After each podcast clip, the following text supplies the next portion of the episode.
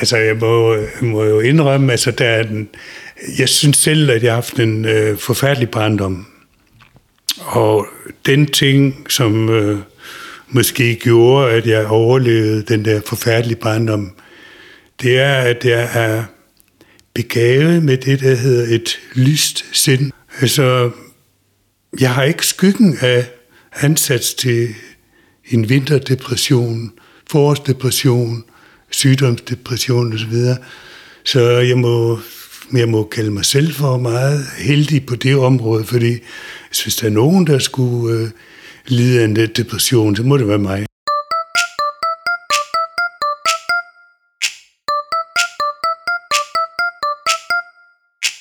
Vi taler kun om TV2 oh, oh. Ba, ba, da, ba, da, ba. De er gode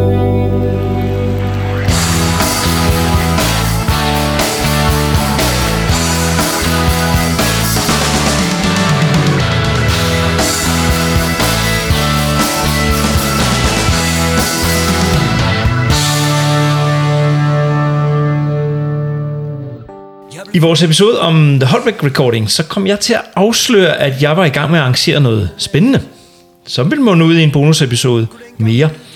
Og jeg er jo typen, der holder, hvad jeg lover, øhm, så derfor er det jo en kæmpe fornøjelse at kunne byde velkommen til, vi taler kun om TV2's bonusepisode nummer 3.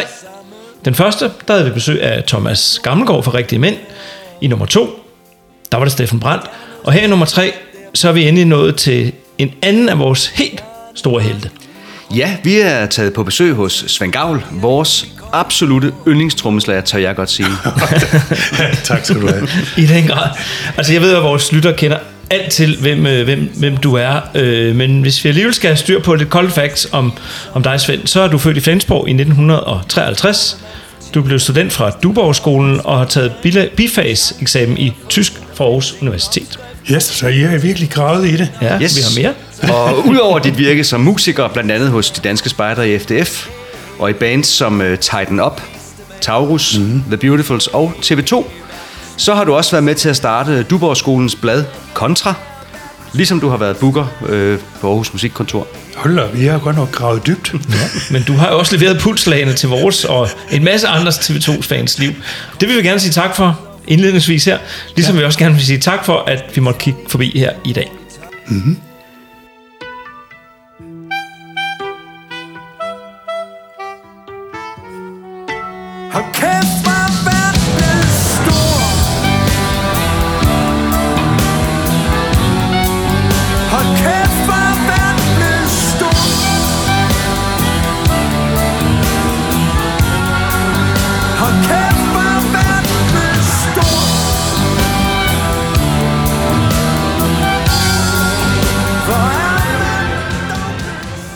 Du har været fraværende fra scenen, når TV2 har optrådt i mere end et år nu.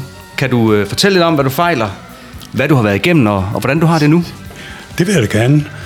Øh, det startede sådan set øh, nogle år tilbage, hvor jeg, hvor jeg, jeg plejer at gå nogle lange ture, øh, prøve at holde mig i form med de der 10.000 skridt om dagen. Mm. Og så synes jeg pludselig, at jeg begyndte at få lidt ondt i hoften i den ene side, øh, og slå det egentlig hen. Øh, og så, men på et tidspunkt, så gik jeg så til lægen med det, og han sendte mig så til en fysioterapeut, som sagde, at det er fordi, du går i nogle gamle, udtrådte lederstol, når du laver dine ture på Amagerfællet, for eksempel, som ligger ret tæt på, hvor jeg bor i, i, i København. Ikke? Mm. Så jeg endte hos øh, en fysioterapeut, som øh, sørgede for, at jeg, for, at jeg fik nogle ordentlige vandresko, og så gav man en masse øvelser, fordi han mente, at det havde noget med rygsøjlen at gøre, den nederste del af rygsøjlen, som, som godt kan være lidt øh, anløben, når man kommer lidt op i årene, ikke? og som så stor, kan stråle ned i benen. Så det gik jeg i krig med, og øh, desværre blev det ikke bedre. Så øh, der gik... Øh, da jeg begyndte øh, at, blive nødt til at tage nogle panodiler øh, før koncerterne, ikke? så tænkte jeg, nej, det, det kan ikke passe det her. Så jeg kom op til lægen igen og sagde, ved du hvad, det øh, nytter ikke noget, altså det bliver ved med at gøre ondt. Øh, kan du ikke gøre noget, der er fantastisk? Jo, jeg sender dig til en scanning. øh, så kom jeg ud til sådan en øh, privat, fordi at øh, der var lange ventelister, ikke? Mm-hmm. Øh, fik, fik scannet øh, hoften og taget nogle røntgenbilleder. Og så dagen efter, øh, næsten dagen efter, så ringer min læge til mig og siger, ved du hvad, der er faktisk en, en, en, en tumor i din hofte. En, øh, noget, som, som ligner en tumor. Det skal jeg lige have kigget på. Nå, så gik det jo, øh, så, det var jo forfærdelig nyhed at få at vide. Øh, nu må jeg så lige blende tilbage til dengang jeg blev født, fordi jeg er jo i virkeligheden født med en, øh, nogle skavanker, som er ikke er særlig almindelige. Jeg er født med noget, der hedder multiple enkondromer. Det er nogle godartede svulster, som sidder overalt i min krop. Okay. Og nu kan lytterne jo ikke rigtig se mine hænder, men hvis I ser på den her hånd, min højre hånd for eksempel, så kan I se, at jeg har sådan nogle udvækster mm. på fingrene og en masse ar. Og det er fordi, da jeg blev 8-9 år gammel, der sendte min far, som var læge, mig til en øh, professor, som øh, fjernede en del af de her svulster i mine hænder, så jeg kunne lære at skrive i skolen. Øh, og der blev jeg så tjekket, øh, og så det her noget med, at de her godartede svulster, de forkalker og bliver til nærmest til knogler i puberteten. Dem har jeg altså alle steder i kroppen. Jeg har dem også i armene, jeg har dem i hoften, og jeg har dem i benene og i fødderne. Mm. Så øh, det, og det har jeg levet med hele mit liv, og det, og det, det kan man sådan set leve fint med. Men her med hoften, der var der sket det, at en af dem øh, var begyndt at øh, gro ind i hofteskolen og vokse. Og det er ikke godt. Så det, det vil sige, det er det, der gav mig smerter. Og det endte mig, at, øh, så med, øh, at, øh, at de på Rigshospitalet sagde, at det, det må vi have, have styr på. Øh, den der sult, den var desværre vokset så meget ind i hoften, så det var ikke nok at fjerne den. Øh, de blev også nødt til at bestille en specielt designet hofteskål og, og, og kunstig hofte hos en hos Versace i Italien. Nej, nu skal jeg ikke tro, hvad jeg siger, men, men det er faktisk sådan, at den, øh, de der standardhofter, man kan få i Danmark, ikke, de vil ikke passe med, mine, med det, øh, jeg, jeg fejler i forvejen. Så der blev, øh, så de ringede til mig og sagde, at der var den der behandlingsgaranti, som de ikke kunne overholde, om jeg, om jeg, kunne, om jeg ville vente, fordi den der hofte, den tog altså seks uger at få fremstillet. Specielt, ikke? Ja, ja. Der er jo ikke rigtig noget alternativ. Altså, mm. uanset hvor jeg bliver sendt hen til udlandet eller til Jylland og så videre, så skal de jo stadigvæk lave en, en, en ny hofte, ikke? Så den kom efter seks uger, og ugen efter fik jeg sådan en termin på Rigshospitalet. Og det var så en ret voldsom operation, der var igennem på 4-5 timers tid. Ikke? Og det, det var efterfølgende ikke så sjovt, fordi ja. øh, det er et ret kompliceret, og det er nogle vanvittigt dygtige eksperter, der sidder der. Og de fik så monteret sådan en kunstig hofte på mig. Og de advarede mig også, at øh, det ville nok tage noget tid at blive genoptrænet. Og det er det, jeg er i gang med nu. Med hjælp fra nogle dygtige fysioterapeuter, ikke? Og nu er jeg der, hvor jeg herhjemme faktisk kan gå uden krykker. Mm. Øh, når jeg er ude i byen, så kan jeg gå med en krykke. Øh, og genoptræning, den foregår sådan, at jeg laver en masse øvelser herhjemme med sådan nogle gummibånd, som giver noget modstand. Jeg har en crosstræner herhjemme, som jeg bruger hver dag. Og så to gange om ugen går jeg øh, ud og svømmer hvor der så også er et øh, fitnesscenter, hvor der er nogle apparater, øh, som... Øh, og så, øh, jamen, jeg nu har jeg jo et langt foredrag, og det gider lytterne jo ikke rigtig høre. Der, jeg kan høre jer spørge, jamen, hvornår er du klar igen? Ja, ja, ja præcis. Det er det, altså, altså, det, ja, er der et trumsæt, der står og venter? Det er jo så det, det, det store spørgsmål, fordi øh, der skete desværre det efter operationen, at jeg fik det, der hedder en dropfod. Og jeg spurgte kirurgen, øh, hvad er det, og hvorfor er det, og så videre. Jamen, det er, når man, øh, når man øh, fjerner alt, eller når man skal operere sådan en hofte, så, er man, så skal man flytte nerverne. Man skal flytte en masse af de ting, der, der er inde i, i, i kroppen for at kunne komme til at operere. Og der, der kan man godt øh, manipulere så meget med den iskiasnerve, som styrer foden, at den øh, bliver og beskadiget. Han, han øh, påstod, at han ikke har skåret den over. Men øh, det er sådan i dag, at jeg kan trykke min fod nedad, men jeg kan ikke trætte den opad. Og derfor så øh, er jeg nødt til at gå med sådan en såkaldt benskinne, som holder foden lidt på plads. Fordi ellers vil foden hænge, og det, det kan man ikke rigtig gå med. Og det, det er faktisk det største problem lige her nu. Og når man så forestiller sig, øh, at det er den, det ben, som skal trykke en fodpedal ned på ja, stortrummen, så har jeg, jeg har sådan en lille øh, sæt, jeg øver mig på herhjemme, og jeg har fundet ud af, at jeg kan godt trykke fodpedalen ned. Øh, og den sørger selv for at komme op. Så jeg går og tror, og er ret sikker på, at jeg skal nok komme til at spille trommer igen. Men jeg ved endnu ikke, hvornår, fordi øh, jeg er så småt begyndt at øve mig, men jeg kan ikke spille de hurtige sange endnu. Nej, nej. Og når TV2 spiller hurtigt, bare tænk på The Holbeck Recordings, ikke? så er det altså hurtigere end uh, noget andet band ja. i Danmark. Og det ved jeg ikke rigtig, hvor jeg kan komme til at spille det igen. Altså, jeg prøver og prøver, men det er så det ene problem. Det andet problem er, at når vi spiller en time eller en anden time, ikke? så er det lidt ligesom eliteidræt, mm. når man spiller uh, trommer. Ikke?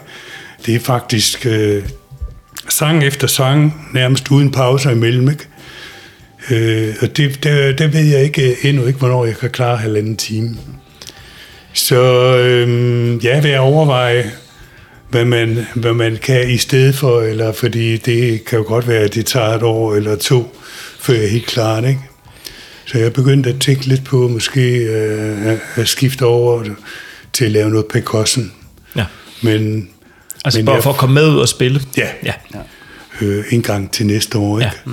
Ja. Øh, og jeg vil håbe og tror, at jeg måske i foråret 24 har lidt mere indblik i, hvad jeg kan og hvad jeg ikke kan. Det er sådan set den langsigtede plan. Ja.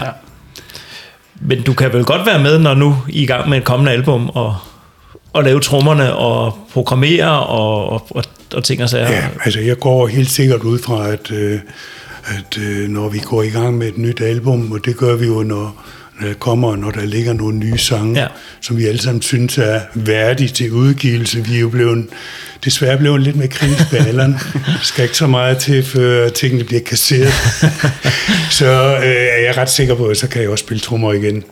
Men om det bliver til forår, sommer eller efterår, det har vi jo slet ikke taget stilling til endnu. Nej.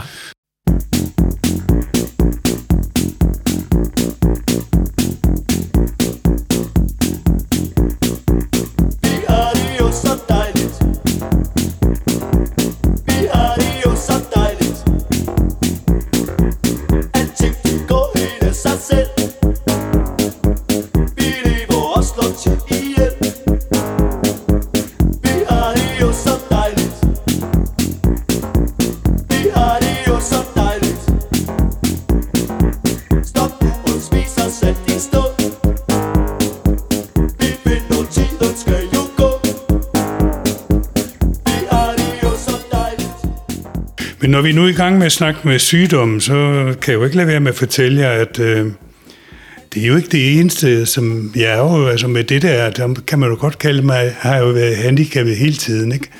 Men jeg er kommet over de der ting, synes jeg selv, på en, på en meget flot måde, ikke? Øh, Da jeg var tre år gammel, der fik jeg polio, Ja. børnelamse. Ja.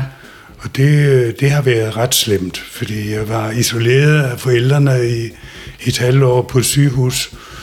Øhm, det, det, det synes jeg nok, det slog benene lidt væk, væk øh, under mig i, i, i en ret ung alder. Ikke?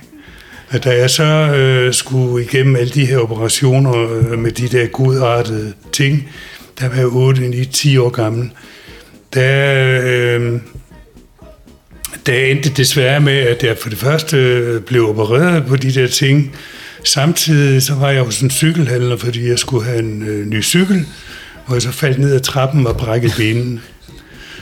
Øh, og det endte så med et øh, længere hospitalsophold, fordi øh, efter at øh, man havde fjernet nogle af de der svulster i mit højre ben, øh, så voksede det skævt sammen. Øh, hvor efter jeg skulle igennem en ny operation, så de kunne rette benet ind igen, så, det ikke kunne, så jeg ikke blev alt for X-benet. Mm. Og øh, for at det ikke skal være løgn, efter den operation, hvor jeg skulle blive rask igen, ikke? så efter nogle uger, øh, så fik jeg afsindig ondt i maven. Og folk kunne, de kunne ikke rigtig finde ud af, hvad det var. De troede, det var, når det var en eller anden eftervirkning.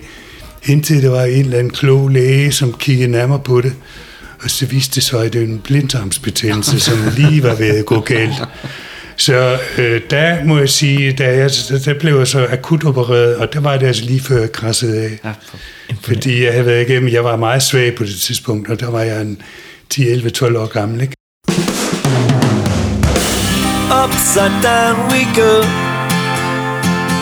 110 procent love Et instant iskoldt flow Hey babe, det er bare os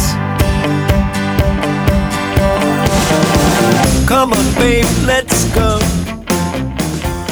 Men hvornår begyndte du at spille trommer oven på alt det her? Det var et mareridt. Altså, jeg begyndte jo øh, først rigtig at spille trommer med, med 13-14 år, efter jeg havde overstået det her. Ja.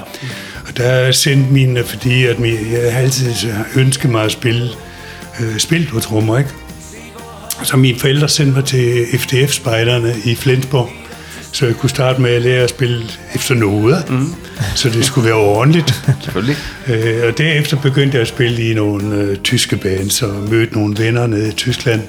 Og så begyndte at spille, spille lidt trommer sådan helt, helt forbundet øh, på en meget, meget sjov måde, fordi jeg har altid syntes, at øh, jeg, ikke, jeg har ikke lyst til at lave det samme som alle de andre.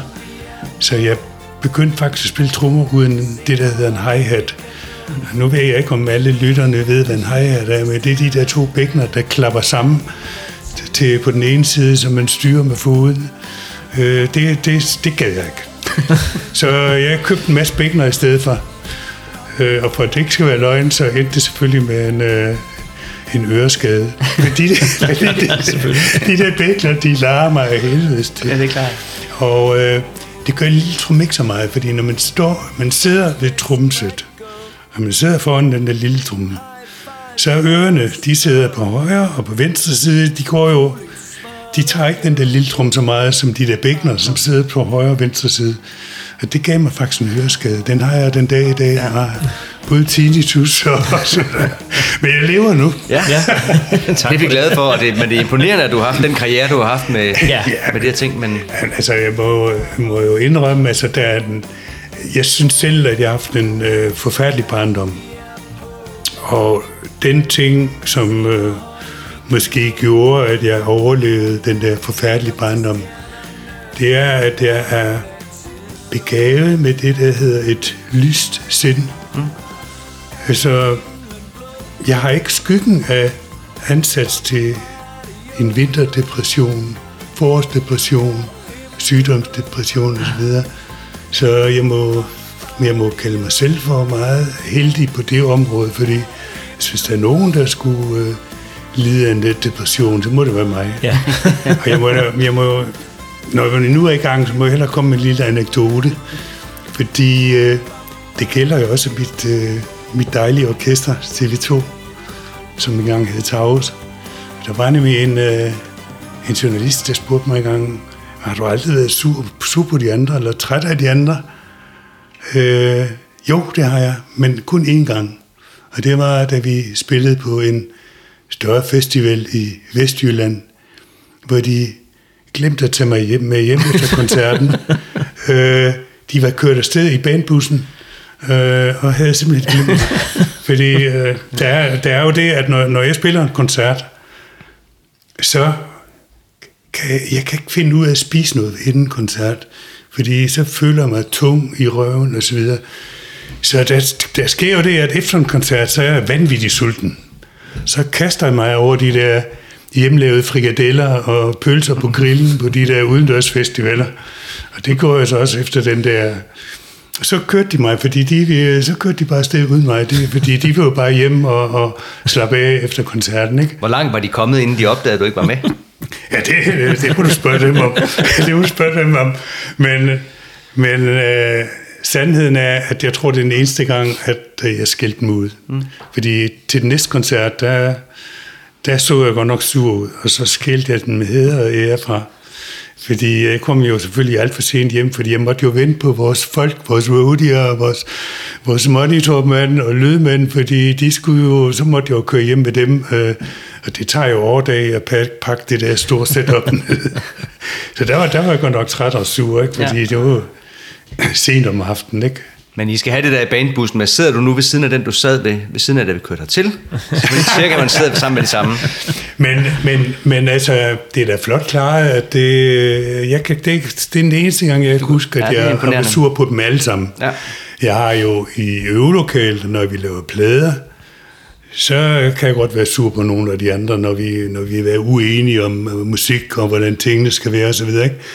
Men jeg synes, jeg er ret god til at pakke det væk, i modsætning til nogle af mine medspillere. Men øh, I har jo holdt sammen mange år, så det kan jo ikke have været så... Altså, det man, man, eller jeg har efterhånden lært de andres svagheder at kende.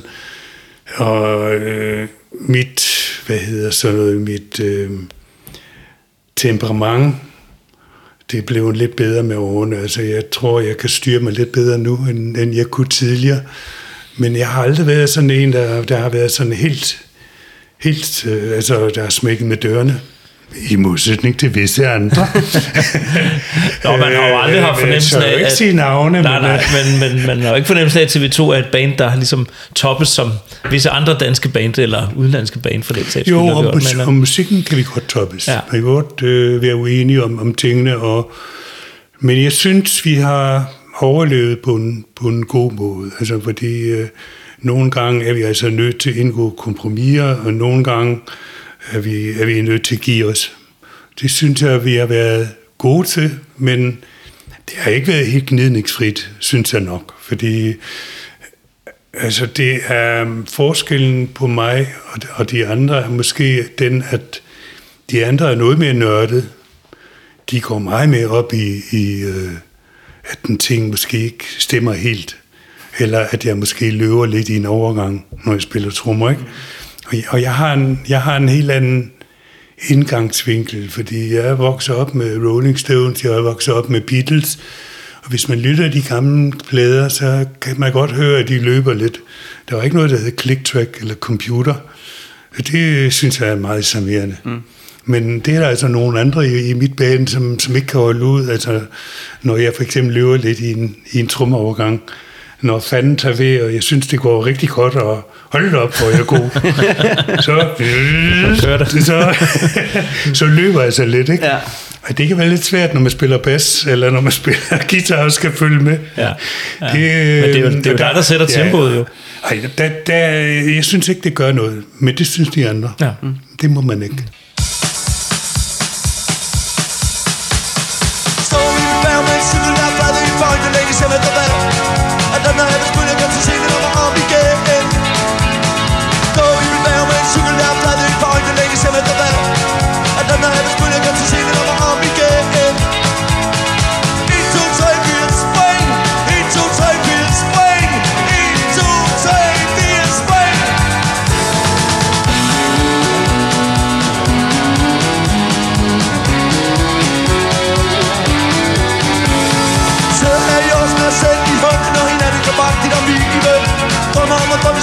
Så vi som til drømme sidste Sidder her i års med selv. I hånden Og hinanden kan bakke dit vi i ven Drømmer om at komme sammen, drømme så vi drømme til sommer.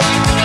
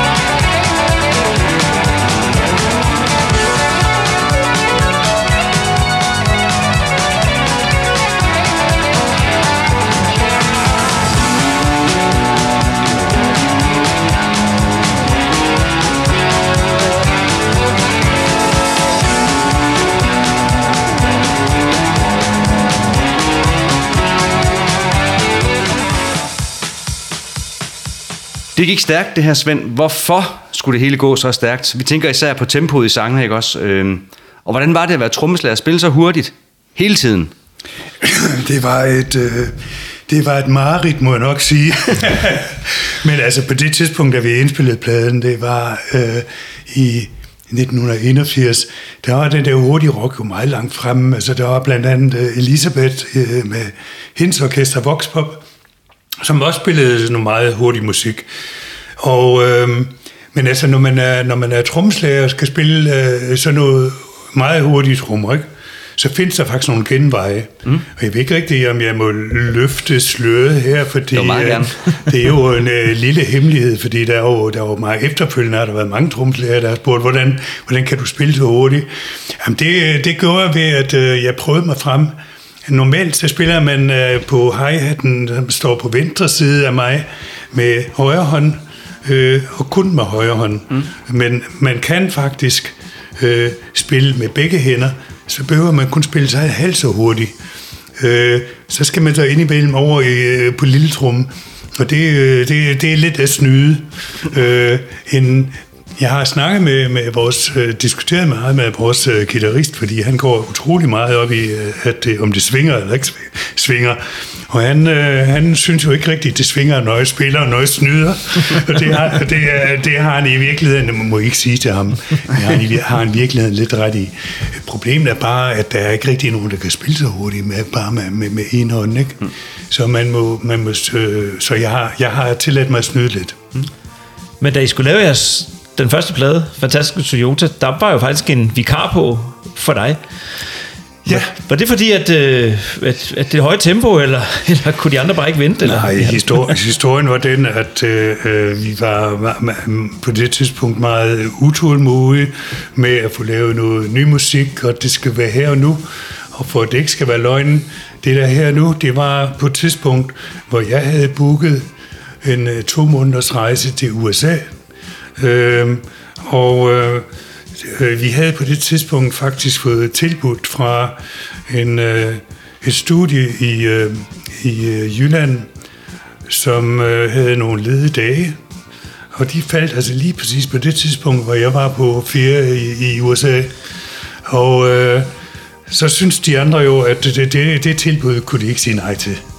Og så, og så tænkte de, at så må, vi, så må vi have en anden tromslag ind, fordi jeg ville ikke aflyse min tur på, på grund af det. Det, det er i virkeligheden øh, den, den sande historie. Mm.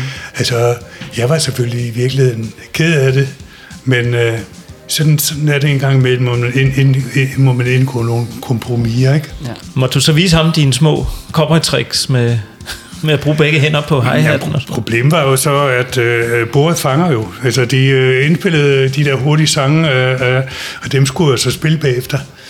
øh, og det var et mareridt. Ja. Det var ikke sjovt. altså, vi har sidenhen sp- spillet nogle af de i sangen, også på et senere tidspunkt, og det var stadigvæk mareridt. Men, men, det, men jeg synes, det lykkedes at spille dem stadigvæk, fordi det er utroligt charmerende, og de var heldigvis kun en lidt minut. Ja. Så det, det er hurtigt, det er hurtigt overstået. Men, øh, men er det rart, at det er lidt mere varieret i tempo i dag, når I har givet koncerter Helt, her? helt sikkert, mm. fordi øh, det var jo i virkeligheden den der hurtige rock, det er jo... Øh, altså, det er også noget, man kan blive træt af. Altså, det gider man jo ikke spille i 40 år i træk. Så tingene udvikler sig, og på et tidspunkt, så, så øh, og, og i syvende og sidste ender det i en sang som Kyste nu til satens liv, ikke? Den øh, har jo ikke spor med, med hurtig rock at gøre. Og det er, jo en, det er jo en fantastisk sang, og det er jo en fantastisk at kunne spille sådan en, en langsom sjæl, ikke? Mm. Kys det nu, det satans liv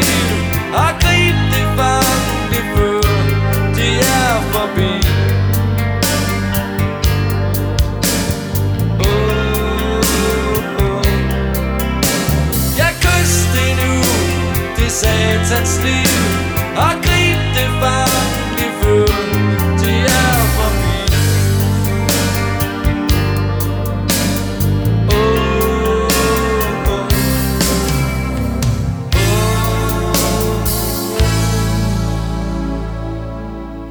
Bedst som livet lige gik så godt Og bilen næsten var betalt Kom du og grebet af mit hjerteblod Og intet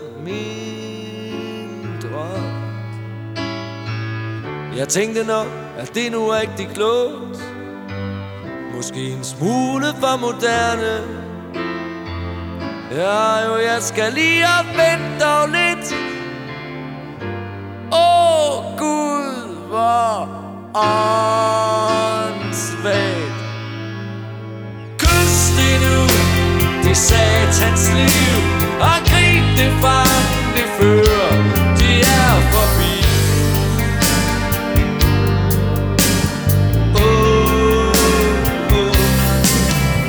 Ja, kys mig nu, godnat Nu er det, vi har lige lavet afsnit om Holbæk Recordings 81. Øhm, kan du beskrive lidt om, hvordan det var at være, være TV2 på de her turnéer i starten, når I rundt og spillede de her koncerter? Øhm, Det var en øh, lidt blandet oplevelse, fordi øh, vi syntes jo selv, at vi havde opfundet den dybe tallerken, ikke? Og efter der kom en anmelder i politikken, og som hejlede os ned som en dårlig kopi af Klisé. Og Klisé var jo øh, øh, endnu mere populær, end vi var på det tidspunkt. Og vi var meget inspireret af dem, især fordi øh, Steffen han jo var øh, medlem i, i Cliché på det tidspunkt. Mm.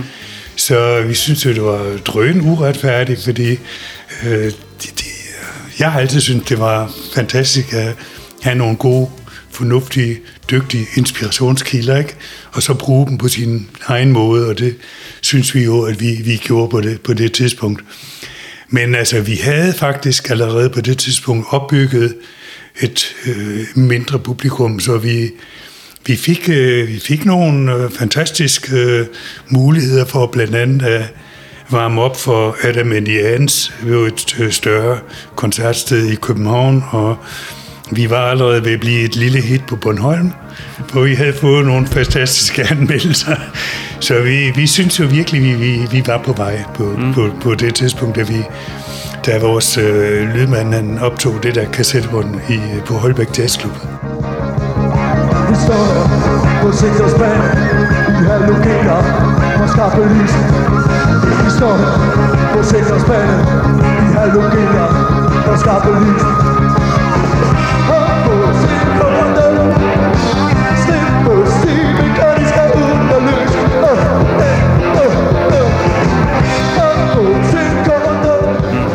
Altså, Steffen Brandt, han fortalte os, at det hele tiden var planen, at I skulle blive store og, og øh, også kunne, kunne leve af det og sådan noget. Altså, tænkte du også sådan dengang? Ja, altså ja, vi, vi var jo... Vi havde jo som Taurus allerede spillet 100 koncerter i Tyskland, hvor vi var opvarmningen for nogle relativt store tyske navne, som for eksempel Klaus Doldingers Passport, Kran, var der et meget kendt tysk band, så var der Canned Heat, det er et meget kendt engelsk band på et tidspunkt, og et andet tysk band, der hed Embryo. Embryo, der, der blev vi rigtig inspireret og tænkte, ah, det her, det altså, vi må satse, og det her, det, det skal nok lykkes. Øh, Så vi, vi tog virkelig den, den hårde tur med masse koncerter, uden indtægter, og på, øh, hvor vi sov oven på højtalerne i en gammel Ford Transit. Så det, det galt os Danmark. Altså, det var den, den hårde tur rundt på de små klubber, ikke? Så heldigvis var jeg på det tidspunkt også booker på Musikernes Kontakt, som senere hed, øh, som, som faktisk hed Musikernes egen booking. Mm. Så jeg fik jo tiltusket mig nogle, nogle jobs, som vi ellers ikke ville have fået. Jeg sagde til nogle af bookerne, hvis nu du gerne vil have sit og Sendel, ikke? så, så kan du så ikke også tage Taurus med til en anden gang? Ah, så skidt da, sagde de. så det, jeg må indrømme, det var, det var sådan, det, sådan kunne det også godt foregå en gang imellem. Så, men, men det var det hårde slid, ikke? Men øh, Men troen på det. ja, altså fordi den, for det første album var jo faktisk hit. Altså vi fik jo, det lykkedes os at sælge i løbet af relativt kort tid 5-6.000 eksemplarer. Og det synes pladeselskabet, det var de faktisk meget godt tilfreds med. Det var jo et øh, multinationalt selskab. Det var CBS, hed det dengang. I dag hedder det Sony? Øh, som havde signet os på det tidspunkt. Og de var jo, de var jo godt tilfredse. Så vi var, øh, vi var meget optimistiske. Mm. Kan du huske, øh, fornemmede I godt, sådan at jeres publikum blev større og større, at der var noget på vej? Kunne I godt mærke, at det var... helt sikkert. Ja. Det, det gjorde vi. Og det, øh, altså, altså, der var jo også, altså, øh, jeg synes også, øh, vi havde det godt med hinanden. Altså, vi havde fundet et, øh, noget musik, som vi alle sammen godt kunne lide at spille. Øh, og øh, det var mere et spørgsmål om, at, øh, hvor, hvad, hvad, hvad der skulle ske fremover. Men øh, vi var heldige, at øh, vi øh, øh få et godt publikum. Vi var heldige ved, at vi kunne få lov til at åbne Aarhus Musikhus. Øh, og det er faktisk noget, der blev transmitteret ja. i fjernsynet. Øh, vi spillede for første gang i vores karriere for, for dronningen. Det var meget, meget stort for os. Det er det også i dag. Ja. Vi fik lov til det senere, ser han igen. Ikke? Mm. Øhm, men det gav os selvfølgelig også et større publikum. Og øh, øh, samtidig med, øh, at vi spillede på Holbæk Jazz Club, det var nogenlunde i samme år, vi også kunne få lov til at spille på Musikcaféen i København, som var sådan meget... Øh, det var meget vigtigt at spille der, fordi der spillede alle de store navne. Mm. Og der var Danmarks Radio også med, øh, og man, øh, de, fik, øh, de fik transmitteret en koncert, som faktisk for nylig er blevet lagt ud på, et eller andet, på en eller anden side, hvor man faktisk kan høre nogle flere sange, end vi havde øh, på det der Holbæk Recordings. Ja. Og det var faktisk, jeg tror, de blev optaget samme, samme sted. Det er faktisk lidt, lidt, lidt sjovt at høre mm. i dag. Og dengang betød det jo alverden at komme på tv og radio, for der var kun én kanal, og Danmarks Radio, alle lyttede Der det, alle ikke så noget, det. ikke noget, der hed internet. Nej, men man blev landskendt over natten, ja. når man havde været i fjernsynet, ja. ikke? Ja. ja. Og øh, øh, øh, det, det aller, aller største, man kunne ønske sig, det lykkedes så desværre først øh, to-tre senere år, øh, år senere. Det var jo med at komme med i et af Jørgen Mylius tv-programmer, ikke? Mm. Og det var jo ham, ham, ham, ham nærmest øh, gjorde, at øh, vi for, det, for første gang øh, blev nummer et på hitlisten. Ja. Hitlisten med popmusikernes vise, men det er en anden historie. Succes og stjern er der på Og succes og stjern er der på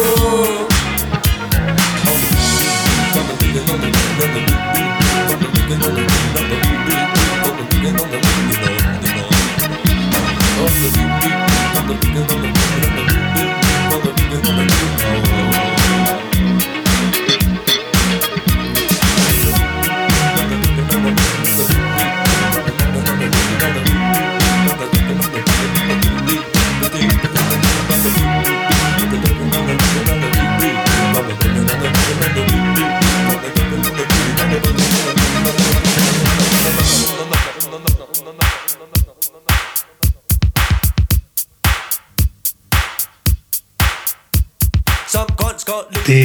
jo, det var jo en lidt anden tid forstået på den måde, at øhm, vi spillede musik, ikke for at lave videoer eller for at komme i fjernsyn eller noget. Vi spillede øh, musik for at komme ud og spille foran et publikum.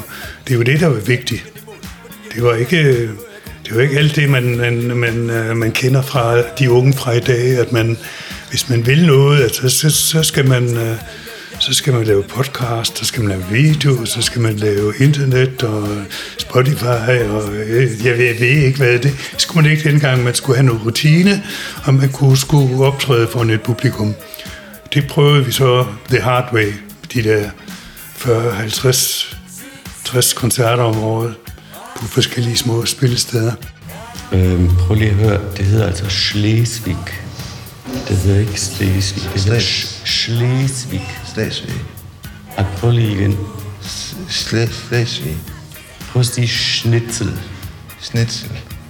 Ah, det kan I. Prøv lige igen. Slesvig eller Schnitzel. Slesvig Schnitzel. Hvad tror du, du var blevet, hvis du ikke var blevet trommeslager i TV2?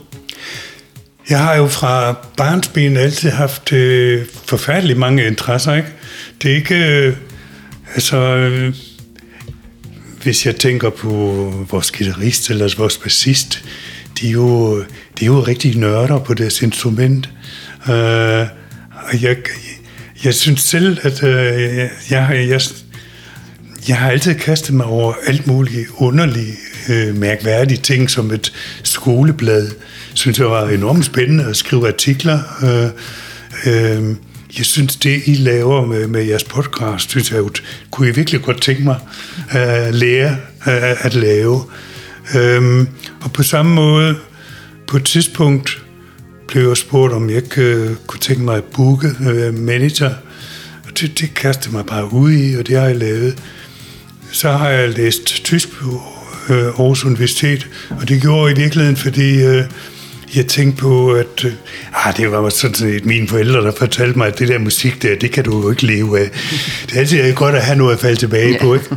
Så i virkeligheden øh, fik jeg mig en lille eksamen der, som, som gjorde, at hvis, hvis jeg skulle, så kunne jeg godt øh, tjene til dagen og vejen som, som, som tysklærer på en, en, en dansk skole, ikke? Ja, det tror jeg ikke, jeg ville i dag. Det tror jeg ikke, jeg ville have lyst til. Men, men jeg altid synes, at arbejde, jeg synes, det har været utroligt spændende at arbejde med journalistik, med markedsføring, med booking. Jeg har også arbejdet inden for noget, der hedder musikpolitik, så jeg synes også, at politik er utrolig interessant. Så øh, det har aldrig, aldrig været sådan, at det har været at, sådan, at det skulle absolut være tromslager, jeg skulle lave en karriere i synes jeg egentlig er for kedeligt. Altså, jeg synes, det er utroligt spændende, ikke? Men, men kun at spille trommer, mm. øh, nej, det gider jeg ikke. Altså, det, det er måske også det, der gjorde, at, øh, at jeg i dag er den, der, der spreder sig mest i, i vores band, ikke? Fordi jeg synes, det er vanvittigt spændende at arbejde med, med design af, hjemmesider og med, med, med, med det visuelle udtryk. Mm. Nu nævner du selv det her med, at du, ja, du er jo fra Tyskland, og du, du lærte jo først at tale dansk, da du startede i børnehaven, har jeg læst et sted. Mm. Øhm, altså, vi kan jo ikke undgå at bemærke, på nogle af de første sange, så er der, sniger der sig lidt tysk ind i, i, i sangene. Er, er det din skyld? Jeg kan bare sige ja, men, øh, men øh, jeg skal, man skal jo være ærlig, ikke? og jeg, som jeg, som jeg kender, kender Steffen, så har han altid været utrolig inspireret af tysk kultur, musik og så videre. Og han har været meget fascineret af vores ture til Berlin og tysk film, noir og så videre. Øh, jeg tror simpelthen bare, at jeg har skubbet han endnu mere til, til at interessere sig for, for tysk øh, kultur, musik og så videre. Øh, jeg tror, at det, hvis ikke jeg var kommet fra Tyskland, så den der inspiration, den har været hos ham hele tiden. Jeg tror bare, jeg har trykket på en ekstra knap, øh, hvad, hvad det angår. Så vi har også en sang, der hedder Berlin, for eksempel. Mm. Så øh, han, han har altid været inspireret af, af, af, af, af Tyskland.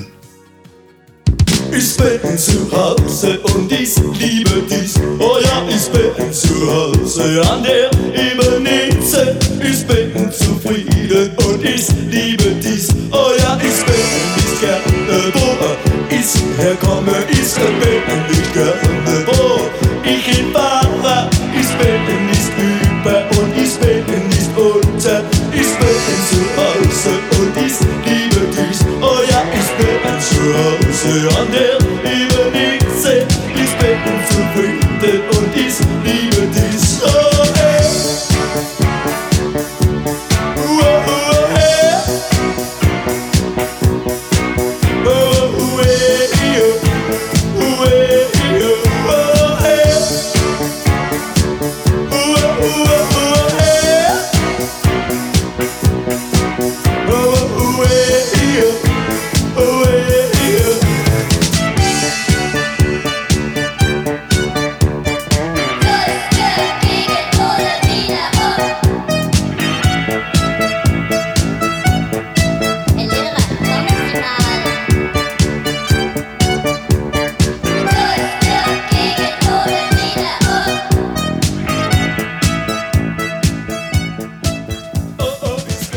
Jeg har læst, at du har absolut gehør. Er det rigtigt? Det er noget, som min musiklærer på øh, mit danske gymnasium fandt ud af. Mm. Fordi der testede man, øh, eller han testede alle, alle os, øh, der var i klassen, med forskellige, om man kunne genkende forskellige instrumenter og genkende, genkende forskellige øh, frekvenser og så videre. Ikke? Og jeg var, jeg var den eneste, der kunne, kunne øh, tingene hele vejen. Og desværre øh, skete der jo så siden det, der jeg spillede trommer, at øh, selvom jeg har, kommer fra en lægefamilie, så er der aldrig nogen, der er advaret mig imod de høreskader, man kan få, mm. når man spiller og øver trommer og øver som et rockband i et øvelokale. Så det endte jo mere eller mindre med en øh, høreskade og tinnitus, og jeg ved ikke hvad. Så det, det der øh, øh, fuld, øh, perfekte gehør, jeg havde dengang, det har jeg desværre ikke mere. Nej. Men noget af det, jeg havde dengang, det har jeg stadigvæk. Altså, jeg kan utro, altså, når jeg hører noget musik, så har jeg nemt ved at skælne samtlige instrumenter, og så jeg kan godt trække tingene ud, og det har hjulpet mig utrolig meget, når jeg arrangerer musik, mm. når jeg indspiller musik. Øh, og det, det, det, tror jeg, det tror jeg virkelig, at øh, jeg kan mere øh, og andet end mine medmusikere. Mm. Det er jeg ret sikker på. Så du betragter det som en fordel at kunne det? Ja, altså lad mig tage et eksempel. Altså jeg kan, jeg er ret god til at arrangere øh, øh, klassisk strygermusik. Men det er jo fordi, jeg også har sat mig ind i, på hvilke, i hvilke frekvensområder for eksempel en, en, en frekvens en viola spiller i forhold til en violin, en, en cello i forhold til en øh, kontrabas osv. Mm. Øh, og når jeg så prøver at lave arrangementer på et keyboard, hvor jeg så bruger øh, de der kunstige indspillede ting, øh, der ved jeg godt, at øh, hvad man, hvis man vil have det til at lyde, lyde rigtigt, men man må, men man ikke må. Øh, men det sjove, som en af vores producer, vores engelske producer, Greg Walls, øh, siger, det sjove ved at lave musik, det er jo faktisk fejlende. Øh, men, men for at lave en fejl, ikke, så skal man jo kunne lave tingene rigtigt. Mm. Øh, og og øh, en af de sjove ting er jo så, når man laver sådan et strygearrangement, så, så det lyder som det skal, ikke? Så er det sjovt at lave noget, som man ikke må. Mm. Altså for eksempel lade en uh, kontrabas spille en, en lille violine. Det lyder af helvede til. Men, men jeg ved, at den, den, den lyd, den kan måske få noget frem i en stemning og en sang, øh, som man ellers ikke ville. Og det, det, det, det er en af de ting, som måske udmærker TV2 i dag. Altså, vi, vi kan godt lide at gå lidt til grænsen og tilføre noget kant. Noget, der er lidt anderledes. Øh, men, men der har jeg altså rigtig gavn af det der perfekte gehør, som, som man fandt ud af dengang. Altså, jeg, jeg vidste det ikke, men, men jeg synes selv, jeg har haft enormt meget gavn af det, når, når jeg arrangerer musik.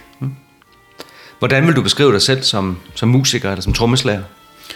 Som en, øh, som, som, som i modsætning til mine medmusikere, ikke?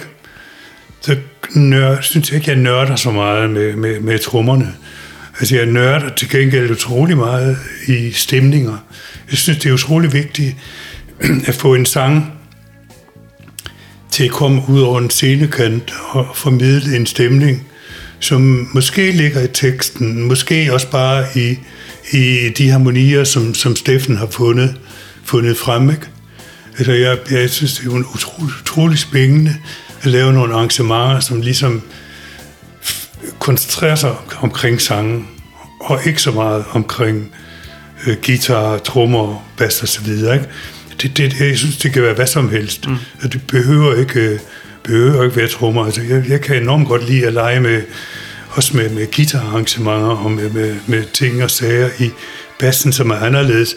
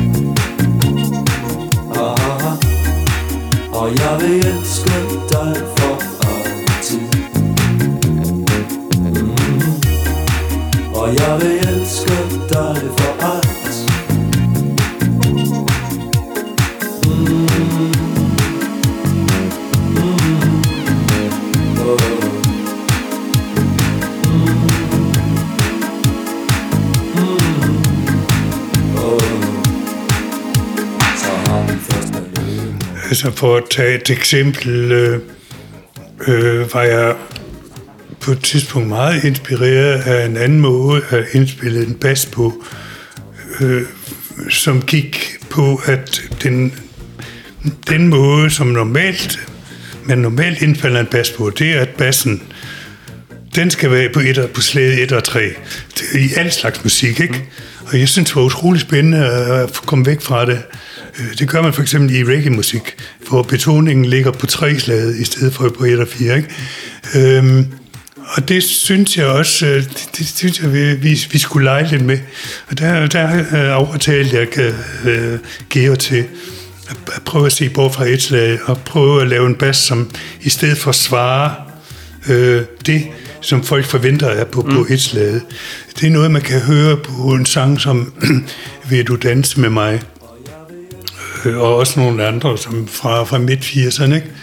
hvor jeg ligesom prøver at vende, vende bassen lidt om. Og der tror jeg nok, at jeg, jeg vil være inspirere, meget inspirerende for, for Geo. Mm. Og det samme øh, øh, kan jeg også godt lide. Jeg kan også godt lide at lege med, med guitar-tema, altså, hvor, hvor, hvor, hvor han sikkert måske er, er mere en, altså, mere, mere en traditionalist, ikke? hvor jeg prøver på at få ham til at spille gå nogle nye, nogle andre veje. Og jeg synes nok at også, det lykkes på, på nogle områder. altså, det, altså, for at komme tilbage til spørgsmålet, så jeg kan godt lide at præge mig over en masse ting, og synes, det er meget mere spændende at arbejde med stemninger, end med, end med trommer. Nå. Nå. Nå. Nå, nå, nå. Ved du hvad? Ved du hvad?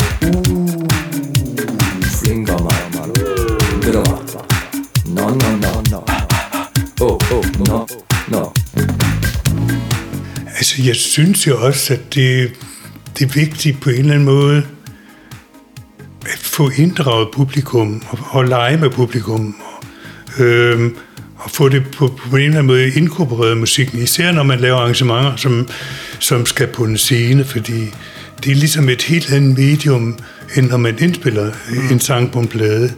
Altså, man, man skal hele tiden tænke på, hvad, hvad, hvor er publikum henne, når de lytter, den sang. De er jo altså et helt andet sted til en koncert, end for eksempel, når de lytter øh, med deres høretelefoner. Og jeg kan komme med et godt eksempel, altså med, med, når vi spiller vores koncerter, så der er rigtig mange af vores sange, som jeg har sat to slag i minuttet op i tempo. Fordi jeg ved, at når jeg er til en øh, koncert, jeg kan lide musikken, og jeg står og hopper, så begynder mit hjerte at slå hurtigere, end hvis jeg sidder derhjemme i sofaen øh, og lytter. Ergo, hvis jeg spiller det samme tempo, som lytteren i sofaen lytter til på en plade, ikke? så vil dem til en koncert synes, at det virker for langsomt. Og derfor så sætter jeg sangen op i tempoet. Mm. Øh, øh, øh, og, det, og det gør vi. Og, og så synes folk, det føles det, føles det rigtigt. Ja. Og det, det er noget med, de, med, vores, øh, med, med mit og dit hjerteslag at gøre. Øh, det er jo ikke noget, man tænker så meget over, når man er musiker, ikke? Fordi, men, men altså, jeg synes, det er vigtigt at inddrage øh, de der ting, når man laver musik, både live og når man indspiller dem.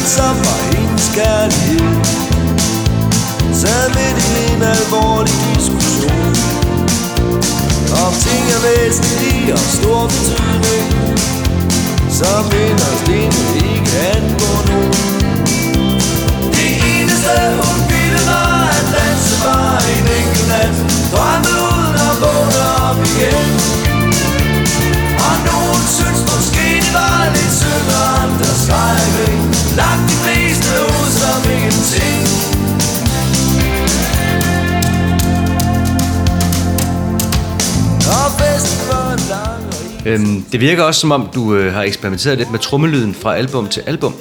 Ja, Øh, jeg, for eksempel, jeg ved nærmest lykkelig, jeg er helt vild med trommelyden på hele den plade. Alting lyder godt. Hvorpå vi blev alligevel aldrig voksne. Der er et eller andet med trommelyden, jeg ikke er helt så vild med som det andet. Men er det simpelthen bevidst fra din side, at du har skiftet lidt trommelyd fra album til album? det er, det er en blanding af, jeg vil nok sige, at jeg har været utrolig inspireret af folk, som igennem hele min karriere, som Phil Collins for eksempel, som virkelig var en fornyer inden for, for, for trommelyd.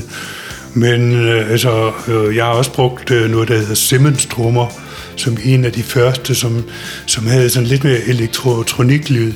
Altså en kombination af, at jeg har været meget inspireret af forskellige trommeslager, men samtidig synes jeg, at det er utrolig vigtigt, at man som trommeslager har, har fuld tillid til de lydteknikere, man møder i Danmark øh, og i, i udlandet. Fordi de kan altså også noget, som, som vi musikere ikke kan. Så jeg synes altid, det har været en, en kompro, både et kompromis og en kombination af et samarbejde med, med en god lydtekniker og mig selv. Altså, jeg har jo mine egne trommer, som jeg synes, øh, de lyder, som de skal. Og så får lydmanden, øh, går jeg ud fra det bedste ud af det. Mm. Men det er ikke sikkert, at øh, de fungerer godt i et studie.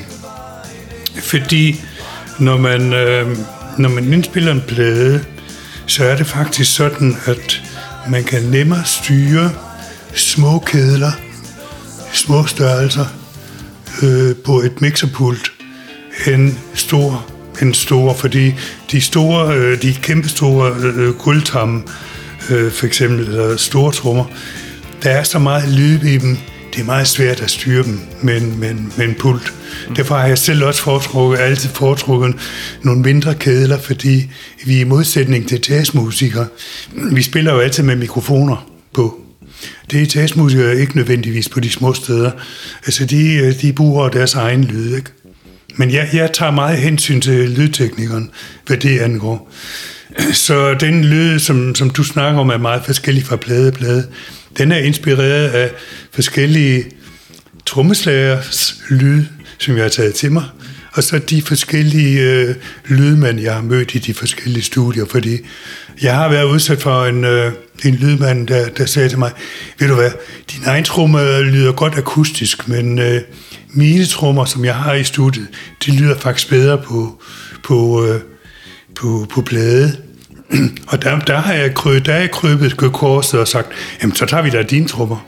Selvom jeg synes, jeg er måske ikke helt, helt, helt så vild med lyden, ikke? men lad os, lad os se, øh, hvad, hvad vi kan få ud af det. Så jeg vil, jeg vil ikke tage, øh, jeg vil ikke tage æren for den lyd, vi har på alle vores plader alene. Det er et uh, samarbejde.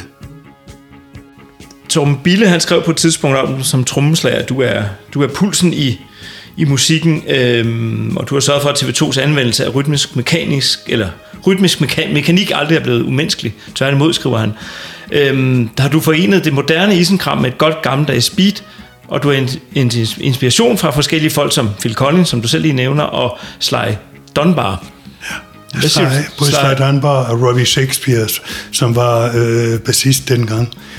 Er meget, meget inspireret og især på et album, som tit, hvor jeg ikke kan huske titlen, men øh, som Sly Robbie indspillede sammen med Grace Jones. Øh, og det var meget øh, reggae-inspireret. Og det er noget, man tydeligt kan høre på det album, der hedder Beat, ja. hvor vi... Øh, hvor, hvor Georg og mig, vi har været meget inspireret af, af det der. Øh, og der, der handler det meget om, selvfølgelig både om, omkring lyden, den måde, man spiller bas på, men det handler også meget på den måde, man for eksempel øh, laver underdelinger på lilletrummen med. Det er en helt anden måde at spille på end øh, i almindelig popmusik. Det er noget, som, som, som jeg synes har været meget fascinerende, fordi jeg synes, at det formidler en eller anden stemning af tilbagelænethed, som er meget fremmed fra en fantastisk Toyota mm. eller Holbeck Recordings, hvor det var fuld fart frem uden at se sig tilbage. ja, ja. øh, men men øh, det kan man gerne lave på en eller to plader, men øh, så, så synes man, man kan blive videre. Ikke? Mm. Og en, en af måderne at komme videre på, det er at prøve noget, at lave noget tilbagelænet øh, reggae-musik, for eksempel, ja. som Sly Robbie var meget udtryk for. Men der, der spiller man på en anden måde. Det skal man selvfølgelig lære, det skal man øve og så videre. Ikke? Og der har jeg også øh, været ude og, og kontakte nogle øh, gode kolleger i Danmark, som har lært mig for eksempel at spille med whiskers. Øh, det har jeg jo aldrig prøvet før. Men det var især, da vi lavede noget med, med et klassisk orkester, ikke? Altså, mm. hvor man ligesom skal spille meget lavt. Det, det er noget, jeg har lært, øh, hvor jeg har fået hjælp fra nogle andre trommeslager.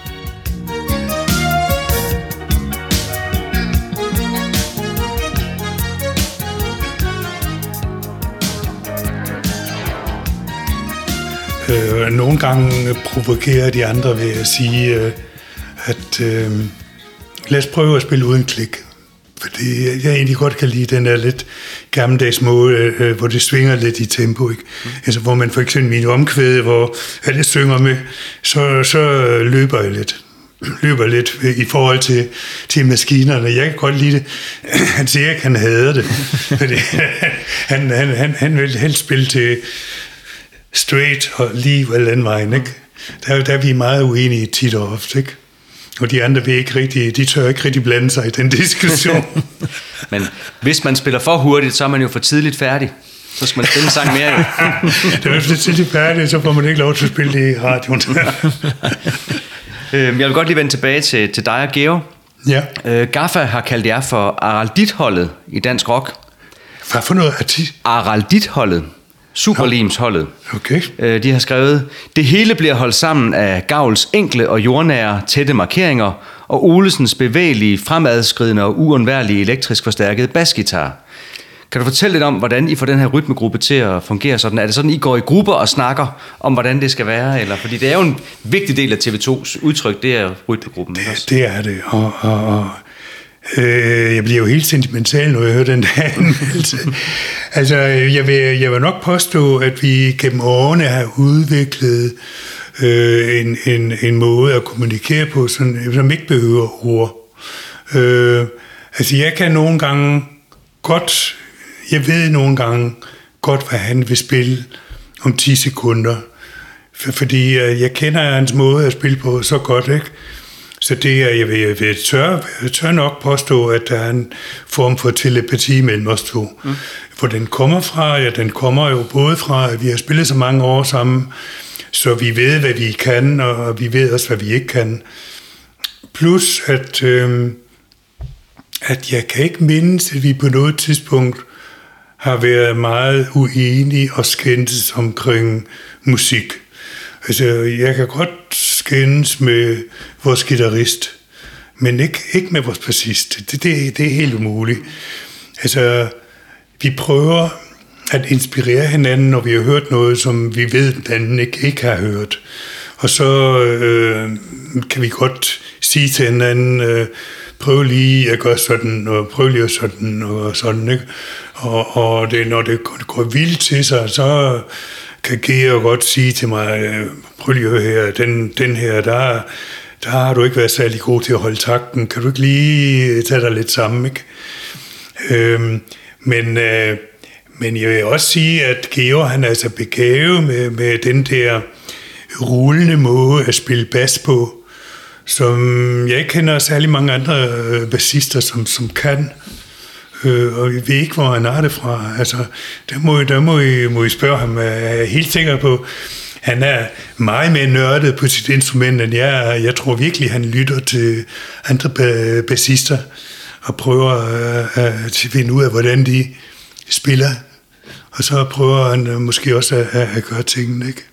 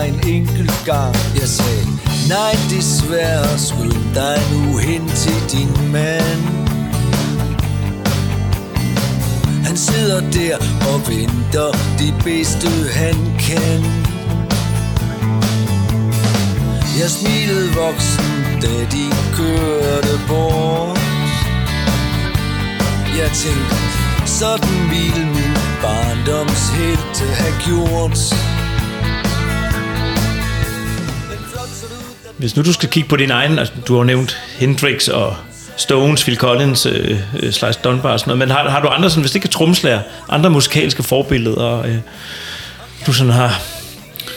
Øh, egentlig mest en, en blanding af, af, af nogle af dem, som jeg allerede har nævnt. Ikke? Øhm, øhm, men altså, jeg bliver jo også inspireret af heavy, heavy metal trommeslager, altså, som, som, som også kan noget, jeg synes er fantastisk. Ikke? Altså, det, det, det er sådan set lidt uanset genre. Ja. Øh, og så øh, producer, Producer, som, ja. som leger med, med lyde, ikke? fordi jeg har altid været fascineret af, af rytmebokse.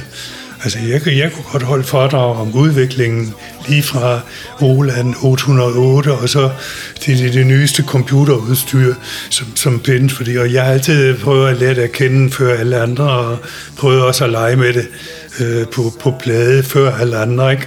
Altså, men når jeg bare tænker på, at vi stort set var det første orkester, der lavede i 82 en, øh, en julerap, inspireret af min tur til USA, øh, hvor jeg for første gang hørte øh, rapmusik, Cool and the Gang og nogle af de der helt gamle. Altså det, det endte jo med, at øh, jeg, jeg købte mig en øh, såkaldt TR-808 rytmeboks, og vi lavede en julesingle, Ja. ja. som så igen udviklede sig til vores allerstørste første hit, nemlig Popmusikernes Vise, mm. som også er lavet med, med, en, med en rytmeboks.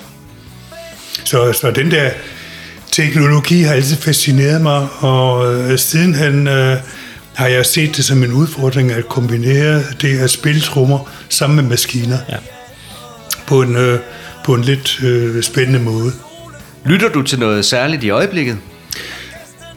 Nej, altså jeg tror nok, at jeg er øh, skadet af musik. Altså jeg har, jeg kan, jeg, jeg, fordi jeg analyserer meget det, jeg hører, og prøver at finde ud af, hvordan tingene er indspillet, øh, så har jeg lidt svært ved at nyde musik.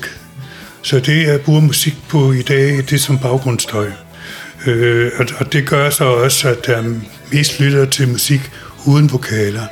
Og det er en blanding af det, der hedder øhm, lounge-musik, klassisk musik, øh, sådan lidt tilbage mod lægen musik, som man jo, man jo kan finde på, på internettet, som, som jeg hører, når jeg prøver at, øh, at lave, for eksempel, øh, jeg styrer jo vores øh, sociale medier, ikke?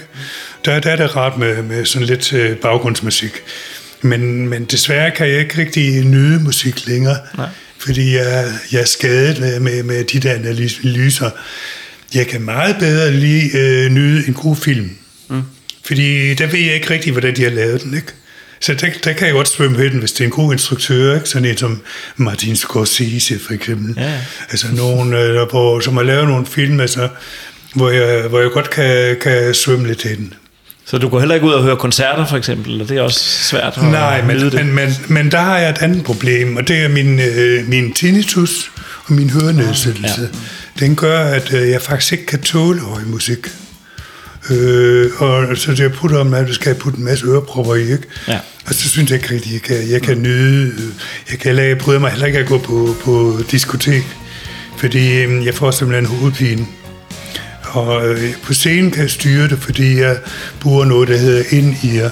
Det er sådan nogle små ørepropper, hvor jeg øh, nærmest kan lukke alt uden, udefra. Og så har vi vores egen monitormand, som kun skal lave den myd, som vi får øh, hver især. Og han kan så lave det, jeg vil høre. Jeg vil høre masser af vores dejlige bassist, ikke? Ja. Så, og så meget lidt af alle dem, der ikke kan spille. jeg nævner ikke nogen navn. Men det aller, allerbedste øh, ved sådan en monitormand, det er faktisk, at øh, jeg kan bede ham skrue ned. Mm. Fordi så, så kan jeg høre det ligesom på en, øh, i en lydstyrke, ligesom transistorradio, mens vores publikum, de får jo fuld knald på. Ja. Ja, det, det kan vi ikke høre, fordi vi er også, øh, altså, vi er også øh, på scenen. Vi har ikke længere de der kæmpe store højtaler på scenen, ligesom man havde i gamle dage, mm-hmm. som larmer scenen fuld, ikke? fordi vi alle sammen har det der. At det betyder faktisk, at hvis man går ned fra publikum, prøver at gå bare et skridt op på, på scenen, så er der faktisk en halv lydstyrke på scenen i forhold til, hvad der er ude på publikum. Ja. tror jeg slet ikke, at folk er klar over. Nej. Men det, det, det er den eneste måde, vi, vi kan overleve på, fordi jeg ved ikke om de andre, altså de andre har ikke den hørenæste, som jeg har. Det er jo på- grund af, at øh, jeg ikke brugt, brugt hørebeskyttelse, dengang jeg var ung, mm. og øve og spille på trommer, ikke? De andre har meget bedre øre, end jeg har. Men altså, jeg kan ikke, jeg kan ikke nyde koncerter mere, desværre. Nej. Når du sidder bag trommesættet, hvor meget fornemmer du så publikum, når nu du har skruet ned for så mange andre ting? Jamen, der har vi noget, der hedder publikumsmikrofoner. Mm. Vi har faktisk to mikrofoner, som peger ud mod publikum. Og der kan jeg så sige til vores mon- monitormand, øh, jeg vil gerne have, have lidt publikum. Og så, så får jeg det. Og det er jo, øh, altså, altså, jeg tror, det er måske ikke så meget vigtigt for mig, men jeg tror, det er meget vigtigt for Steffen, at, øh, at vide, hvad der foregår. Fordi han, han, øh, øh, han kan godt lide at kommunikere med folk og reagere på folk, ikke? Og det kan han ikke på samme måde, når vi ikke har publikum i vores, øh, i vores ørepropper. Så det er jo, og der, og der ved jeg, at han, øh, han er jo i stand til for eksempel, altså når folk begynder at synge med på et eller andet, så kan han godt finde på øh, at forlænge en, en, en sang, ikke? Fordi øh, det skal de da have lov til. Ja. Det, det kan man ikke gøre, når man, er, når man, når man ikke kan høre publikum. Mm-hmm. Jeg har lagt mærke til, at du tit kommer ind på scenen som den første. Er det fordi din vej om bag trommerne er mere indviklet? eller er det fordi du gerne vil have det der første jubelbrøl? Det er fordi, jeg har, ikke, jeg har ikke noget at tage fat i, når jeg skal op ad den der skide trappe. der er faktisk så meget lidt lys bagpå, at, øh, at øh, der er lagt sådan en lille øh, lysslange ud, som blinker med nogle LED-lys, så jeg kan finde øh, trappen op til mit podium. Men der er, ikke nogen, der, er ikke nogen, der er ikke noget, jeg kan holde fast i.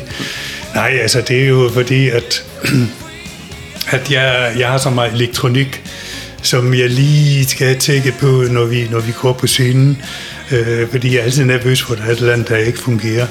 Og så, hvis, hvis der er det, og det er jo, er jo sket, så har jeg lige øh, 10 sekunder at gø- gøre gør folk opmærksom på det. At øh, der mangler lige noget øh, her og der, ikke? Mm. Så det er simpelthen også, fordi jeg er jo sådan lidt øh, en sikkerhedsnørd. Altså, jeg vil gerne have, at tingene er 100% i orden, altså når, når vi starter med at spille. Med spillet.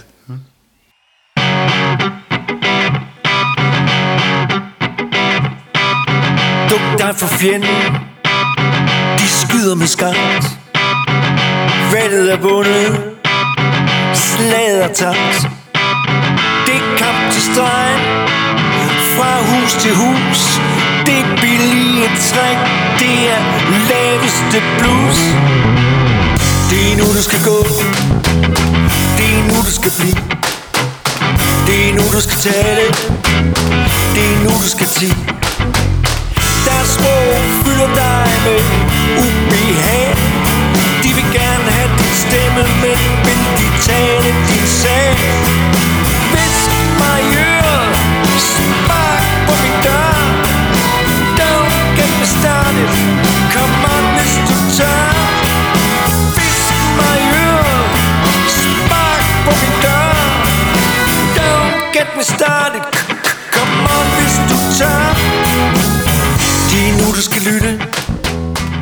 Du har været formand for Dansk Rock Samråd, Ja, og i mange år har du også været medlem af Statens Musikråd, ja. og så har du siddet i Københavns Musikudvalg. Mm. Hvad har de her musikpolitiske ting gjort for dig? Og nok så vigtigt, hvad har du kunne gøre for musikken? Øhm, altså, det startede jo mere eller mindre op med, at, øh, at jeg synes, øh, man øh, også på et tidspunkt, hvor man ikke øh, støttede på øh, rytmisk musik, det synes jeg, at man skulle behandle rytmisk musik på, øh, på lige fod med, med en klassisk musik, som fik øh, voldsomt meget statsstøtte på, på et tidspunkt.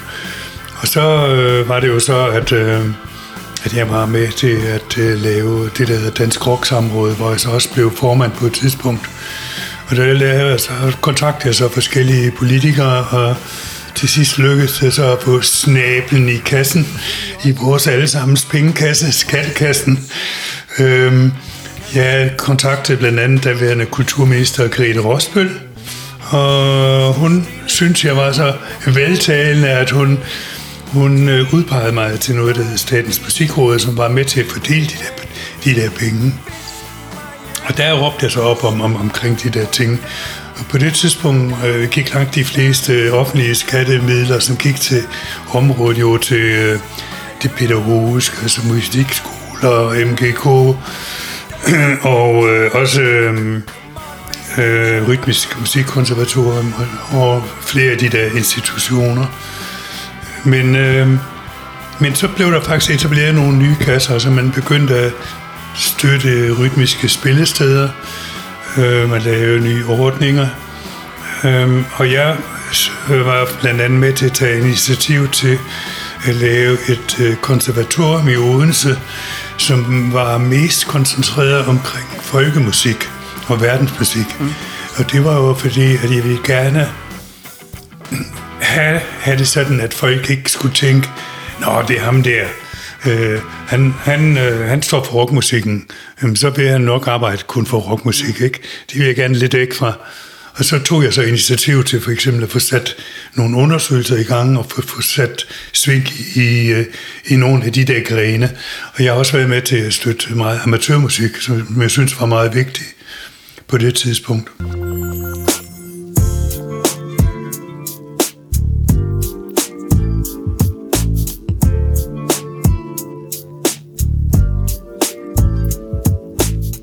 Jeg synes, det er utroligt spændende om, hvordan øh, hele den der politiske proces, med hvordan man kan få folk overvist omkring, at øh, det ville være en god idé at støtte udvikling af rytmisk musik, synes jeg var spændende. Sådan, hvor, hvor det jo ikke handler så meget om, om, om øh, øh, hvad hedder det, partipolitik, men mere omkring, jeg synes, at gøre politikere interesseret i, at der var noget her, som, som kunne gavne os alle sammen.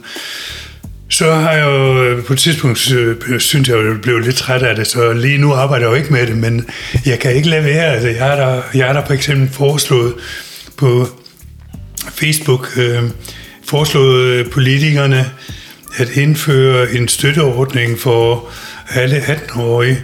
Øh, Det var jo efter pandemien, hvor jeg synes, at det virkelig manglede noget, noget socialt for, for alle dem, som havde overlevet det, især de unge. Ikke? Mm. Øh, og jeg ved, at man sidenhen har indført den slags ordninger i Tyskland, Frankrig og nogle andre. Øh, men øh, desværre ikke rigtig i, i Danmark. Men, øh, men jeg tror, der, øh, jeg tror, at nogle, nogle politikere synes, det var en, en god idé. Og det, øh, det handler simpelthen øh, om at indføre sådan et, øh, et pas, hvor der følger nogle penge med, og hvor folk så kan øh, komme på museum eller på øh, øh, en koncert eller en god biograffilm, og så kan de indløse nogle penge der. For eksempel 1.500 kroner eller 2.000 kroner. Ikke? Jeg synes, det var en god idé, for jeg synes lige præcis, den generation, der var unge under pandemien, ikke? der synes jeg, at man har, man har ikke behandlet dem ordentligt. Jeg synes, de, øh, vi skylder dem et eller andet.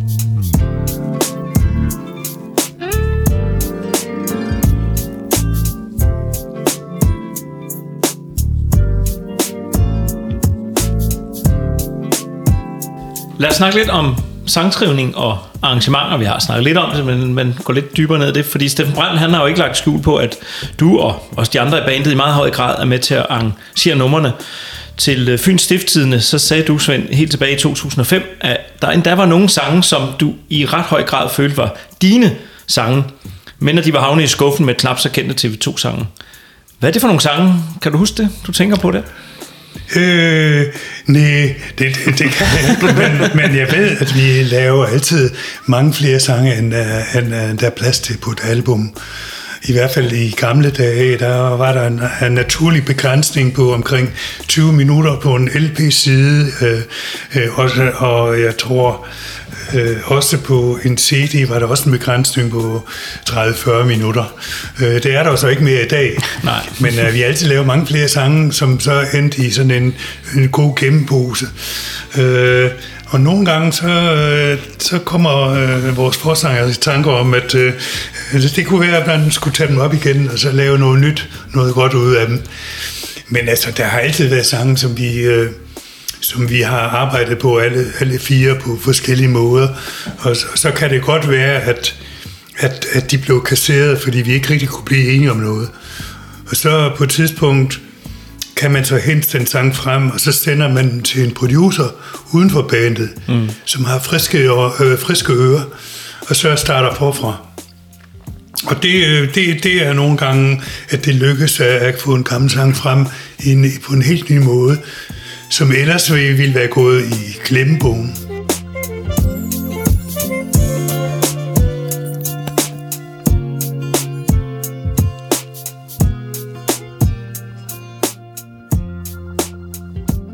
Steffen Brandt er ansigtet ud af til TV2, og han løber med det meste af opmærksomheden, og også en stor del af æren, har i andre, eller især du, aldrig haft lyst til at råbe højt og så sige, hey, vi er også med til at lave det her.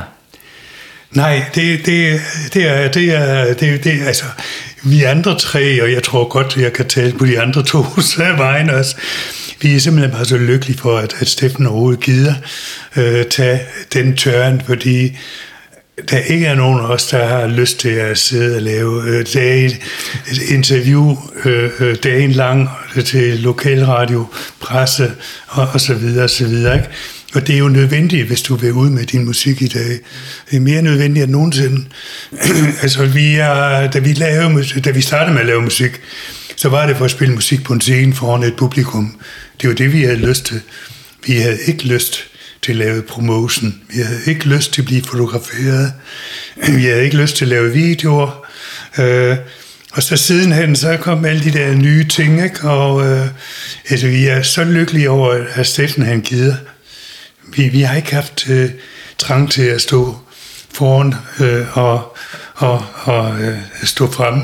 I nogle af de sådan helt gamle artikler, vi læser, så, så kommer der nogle gange en udtalelse fra dig eller en af de to andre, men det er jo efterhånden ja, forsvundet. Fordi ja. at, øh, Jamen altså, det, vi, vi bliver spurgt, og så, så svarer vi ikke. Ja. Og nogle gange så tager fanden ved, når jeg for eksempel synes, at øh, vi skal gøre lidt mere for de unge på, fra statslig plan, ikke?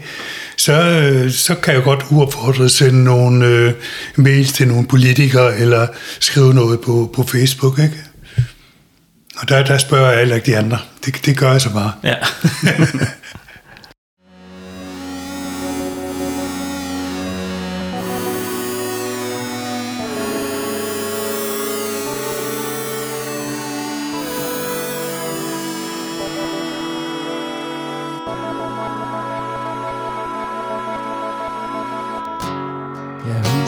husker dig. Uvågne en dag. Du stjerne fra en frygtløs tid. Min film fra den dengang. Fra dengang verden Endnu kun var sort og hvid.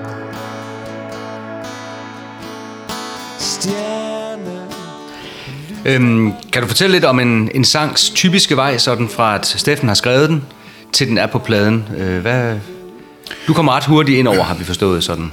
Ja, altså i, i gamle dage lavede vi jo øh, indspillede vi alligevel på en lidt anden måde, fordi der, der var der jo ikke nogen computer, ikke? Der stod vi så tit øh, alle fire og, og lavede det, der hed nogle, nogle grundbånd, som så sidenhen øh, blev læsset, overlæsset med alle mulige overdubs og så videre.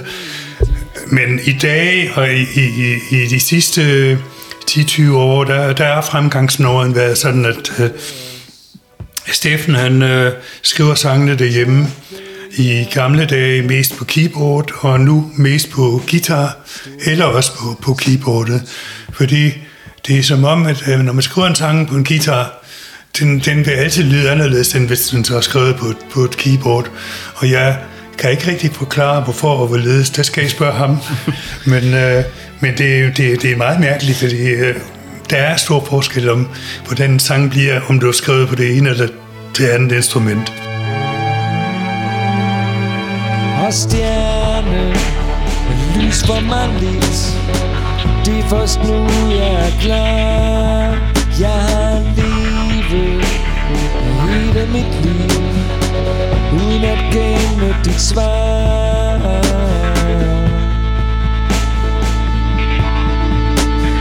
Godt at du kom forbi. Min smukke usynlige ven. Der er blevet så mørkt indeni. Jeg tror aldrig jeg skulle se dig igen.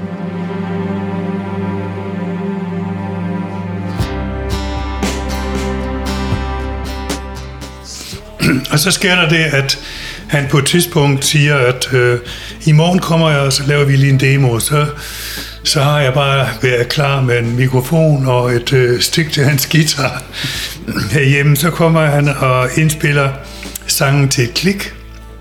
Vi finder i et fællesskab et eller andet tempo, som, som vi synes er passende. Og så han, indspiller han på øh, to spor med guitar og hans vokal. Øh, og jeg indspiller på computeren. Nogle gange indspiller, nogle, en sjældent gang indspiller vi også, hvor han spiller keyboard, og så synger han oveni. Øhm, og så går han sin vej. Og det, øh, det, øh, der kan vi godt bruge, skal vi sige, øh, et par timer til en otte sang. Det går lige hurtigt, fordi han er meget velforberedt. Har allerede haft en idé om, hvordan han synes, sangene skal være. Så tager han hjem, så arbejder jeg videre med det. Og så gør jeg tit det, at øh, så putter jeg alt det på, som, som, han, øh, som han ikke rigtig har haft i sit hoved. Altså jeg putter en bas på, nogle trommer, nogle keyboards, øh, effekter og lyde. Og så begynder jeg tit og ofte også at, at klippe i det. Og en sjældent gang sker der også det, at jeg måske ændrer en akkord eller to. Fordi jeg synes, øh, du kunne være sjovt med, en- med en intro, som lyder som et omkvæd, uden at være et omkvæd. Ikke? Så jeg tænker meget mere i arrangementer end Steffen. Jeg tror, Steffen han tænker mest på, på øh, tekster og vers og omkvæd. Men øh, øh, nogle gange glemmer han, at, øh, at, øh, at en sang på 5,5 minut, det er måske ikke lige det, det, der er brug for her i, i 2003 eller 24. øh, og det samme med, øh, at, at det kunne være sjovt nogle gange at starte en sang på en anderledes måde, end man er vant til. Ikke? Fuck, fuck, fuck, fuck, fuck den kærlighed Fuck, fuck, fuck, fuck, fuck den kærlighed Fuck, fuck, fuck, fuck, fuck den Altså, der, der er jeg mig meget inspireret af andre producer. Og så kan jeg nogle gange øh, komme med et bud, hvor han synes, det er helt forfærdeligt, og det går slet ikke. Øh, på samme måde har jeg også oplevet, at vi har været, vi har været helt trummerum med, at han har lavet en demo, jeg har lavet et arrangement, som vi så har sendt videre til en producer, som så har sagt, det der værste, det duer ikke.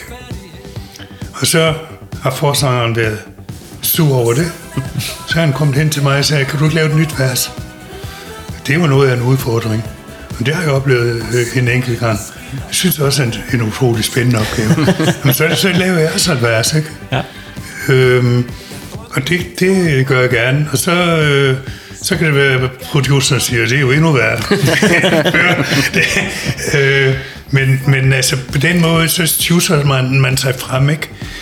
Og øh, det næste skridt er jo så, at øh, Geo han siger ikke på et tidspunkt kommer ind over. Men øh, altså, sangen er sådan, at Steffen skriver sangene. Jeg kommer med et bud på et arrangement, hvor jeg også måske en gang imellem laver lidt om på sangene. Så sender vi det til nogle producer, som igen kan lave fuldkommen om på det, som for eksempel siger, nej, det skal være en sjæler i stedet for en øh, hurtig sang. Altså, der, det kan, der kan det også blive vendt fuldkommen på hovedet. Og når vi så er der, hvor vi er, er noget, hvor vi synes, alle sammen synes, at øh, okay, nu ligner det noget, så kommer øh, Gever Hans Erik ind over og siger, det er noget lort. Hver gang. Nej, så, så, øh, så, så, så begynder det at blive rigtig spændende, ikke? fordi at en bas øh, kan virkelig ændre en sang øh, på godt og ondt. Hvornår i processen afgør du så, om det skal være håndspillede trommer, eller det skal være trommemaskinen og sådan noget? Det, det må også være en del af det, eller det er også Altså, produceren, der...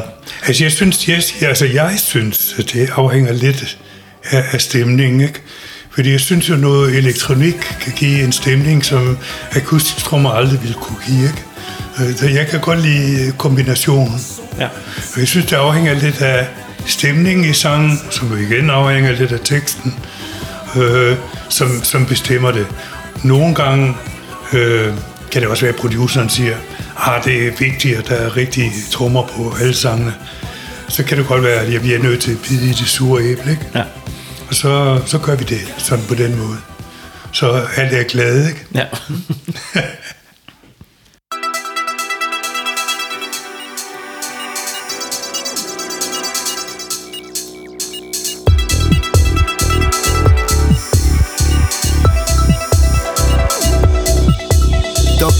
Dr. IBM, som ser alting før det sker. Lagt os ud på nettet, så ingen ved hvor vi er.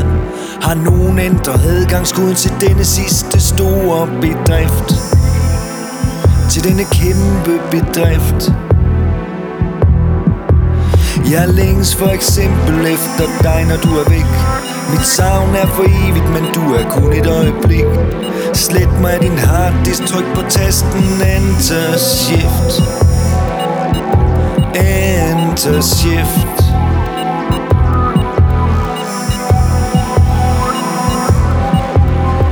blues for store, TV2's hjemmeside var den første hjemmeside, jeg nogensinde besøgte. Øh, I har altid været sådan fremme på beatet, når det har handlet om at bruge nye teknologiske muligheder. Og det virker som om, det er langt hen ad vejen, der på grund af dig. Øh, kan du sådan fortælle lidt om din fascination af ny teknologi gennem tiderne, sådan, og hvordan den er blevet brugt i TV2? Altså, jeg har altid utro, været utrolig fascineret af ny teknologi på kryds og tværs af både, hvad der handler om øh, studieteknik, øh, indspilningsteknik, øh, udvikling af instrumenter, og også måden at indspille på. Og det har ligesom, den der interesse, den har ligesom flyttet sig over i, øh, også på andre områder, som for eksempel internettet, øh, markedsføring, og øh, måden på at få solgt sin musik på, som jo også har ændret sig uhyggeligt meget. Så jeg altid synes, det har været utrolig spændende. Jeg synes også, det har været en stor udfordring, og jeg har altid set det som, som en, en, en af vores opgaver, opgaver at være helt fremme på beatet. Også helst inden, inden de andre fandt på det. Øh, eksempel er den første danske rap, som var en julesingle, som kom i 1982, som også var den første, hvor man brugte en, øh, en rytmeboks. Øh, en anden ting var det der med hjemmesiden, som du nævner. Nogenlunde samtidig var vi også nogenlunde de første, som lavede en internettransmitteret direkte koncert, som kunne ses i Australien mm. midt om natten, samtidig med, at vi spillede på den sidste færge mellem, øh, mellem øh, hvad var det? Knuds Hoved og Halskov. Ja, yes, lige ja. præcis. Øh, den blev, og der var det, var det faktisk mig, der lavede aftalen med Tele Danmark. Og det var altså, enormt sjovt, fordi det, vi diskuterede modems, vi diskuterede internethastighed. vi var nede på noget, som man, jeg tror slet ikke mere, om man ved, hvad en kilobyte er for noget. øh, og det var også en udfordring for Til Danmark, fordi der sad deres uh, Til Danmark nørder og skulle diskutere med en trommeslager. Det synes de også var lidt, lidt underligt. ja. At lave en eller anden aftale, som holdt hele vejen igennem, fordi det var noget, der skulle være gøres tilgængeligt for hele den danske befolkning. Mm. Selv om, om det kun var sådan nogle få stykker som dig, Morten, som, som vidste, hvad internet var for noget. Jeg fik faktisk en, uh, jeg kan ikke huske, om det var en mail, eller om det var et brev, om nogen havde set koncerten i Australien. Det er selvfølgelig nogle udlandsdanskere, ikke? Ja. Og vi brugte jo dengang internettet også til at lave uh, markedsføring for lige præcis den der koncert. Og det gør I jo også meget i dag. Altså, I bruger sociale medier utrolig meget, og det er jo vores indtryk, det er ligesom dig, der står for den del af, og vi af forretningen. ja, og vi er, vi endda på TikTok, så du lade være. ja, jamen det er jo imponerende, ikke? Så, så, men hvad betyder det at være synlig også på sociale medier? Altså i forhold til, ja, også altså, de der unge TikToks. Altså, jeg ved det ikke, fordi jeg aldrig vil lave, jeg lavede de der, jeg har aldrig lavet de der kæmpe store markedsføringsundersøgelser. Men jeg kan se, at når vi er ude at spille, så øh, er jeg overrasket over, så sent som i år, hvor mange unge, der står foran scenen. Ja. I forhold til, øh, hvor lang tid vores karriere egentlig har været. Og øh, vi har spillet for de studerende på Københavns øh, Universitet her for nylig, og for øh, lidt længere tid siden, og for Aarhus Universitetsstuderende.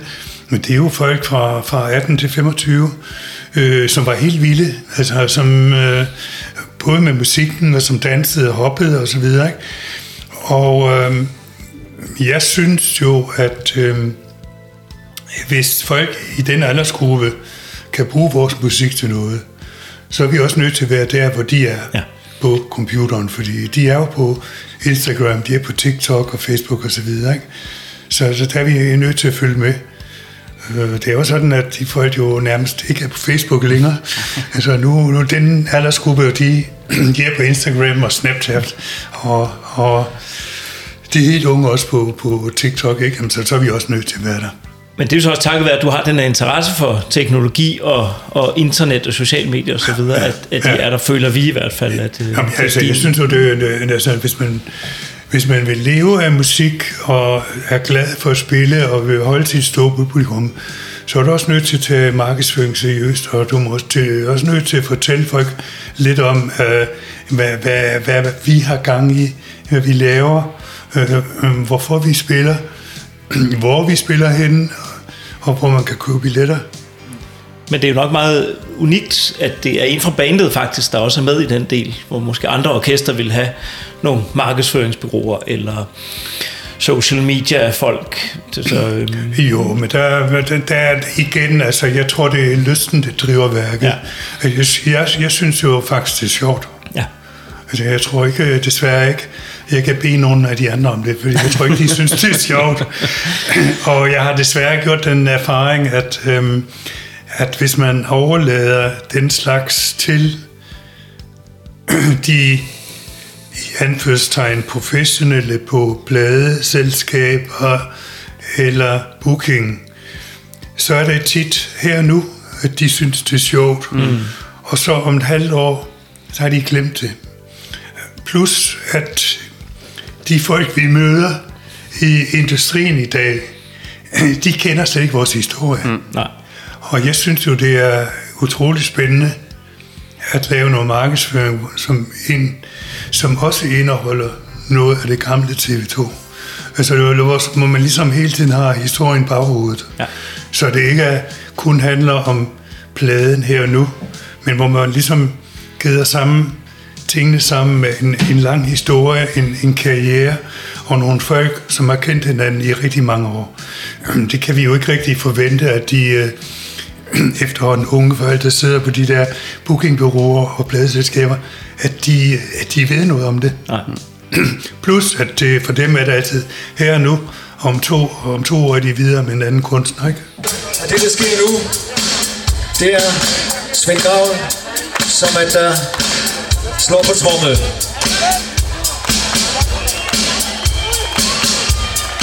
Men det er ikke kun Svend Grav, som at der slår på trommel. Det er også et veloplagt, friskt publikum, som klapper rytmisk til.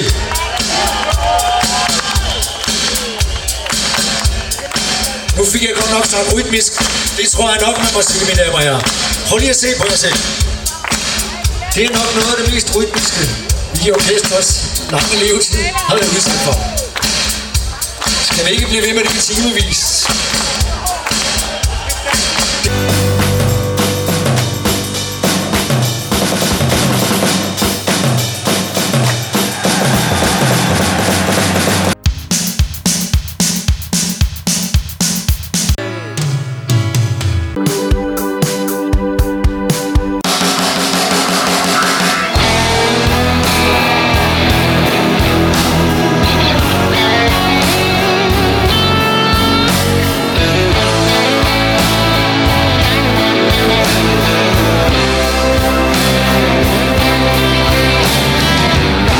TV2 er jo et øh, kunstnerisk projekt. Det er en hitmaskine, det er en stor leverandør af sange og oplevelser til generationer af danskere.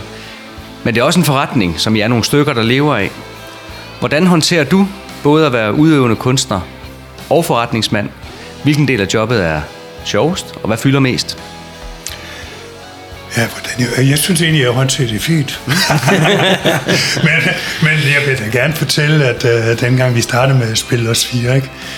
Øh, der foregik jo på den måde, at der, der var ikke noget, der hed pladeselskab.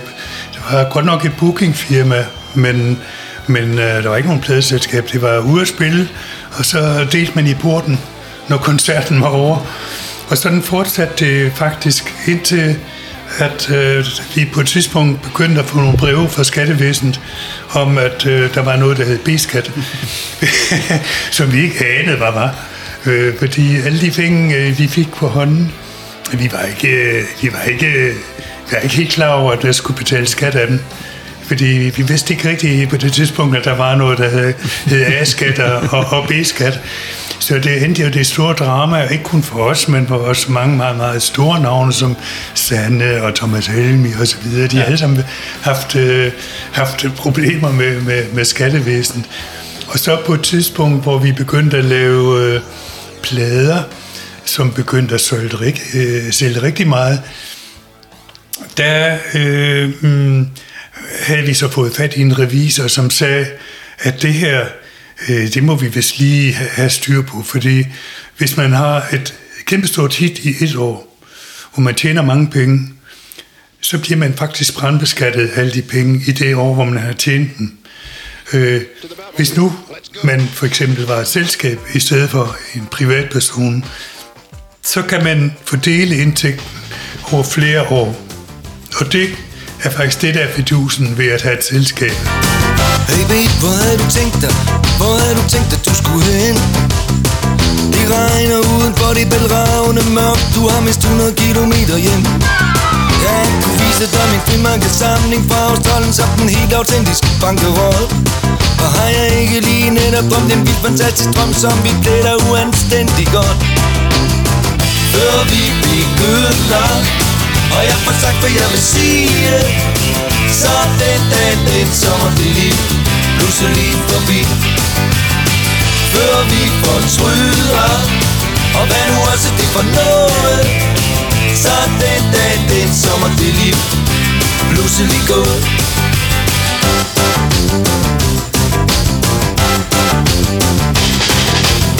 Hey babe, hvor havde du tænkt dig? Hvor havde du tænkt at du skulle hen?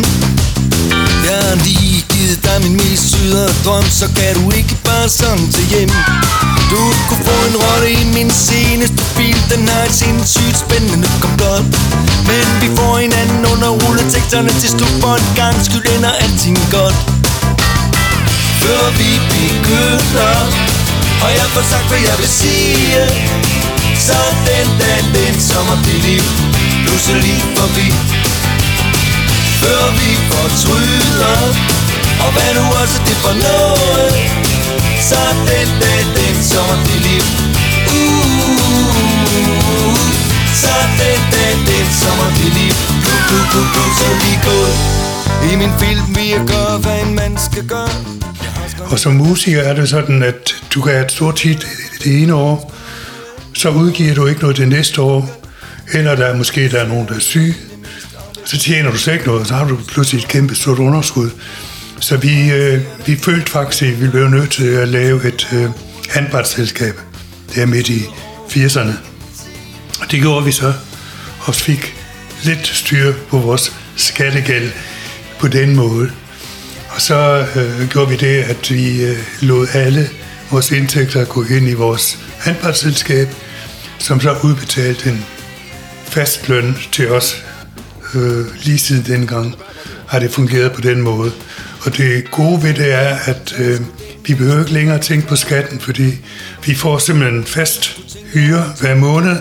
A-skatten, den er betalt, og øh, vi har en revisor, som holder styr på, at der ikke er nogen skattefarer, der kommer med mærkelige regninger. øhm, og det er så mig, der, der har nogenlunde styr på bogleriet sammen, sammen med revisoren. Men det er måske, måske også, fordi jeg er nok den, der ved mest om computer, regnskaber og, og så videre. Og det er ikke en ting, som jeg synes er særlig sjov, må jeg indrømme. Men det, det er så... Øh, det er så et nødvendigt onde, fordi vi har været igennem den der forfærdelige øh, sag med, med, med alle de der musikere, der er kommet i klemmen der i, i 80'erne.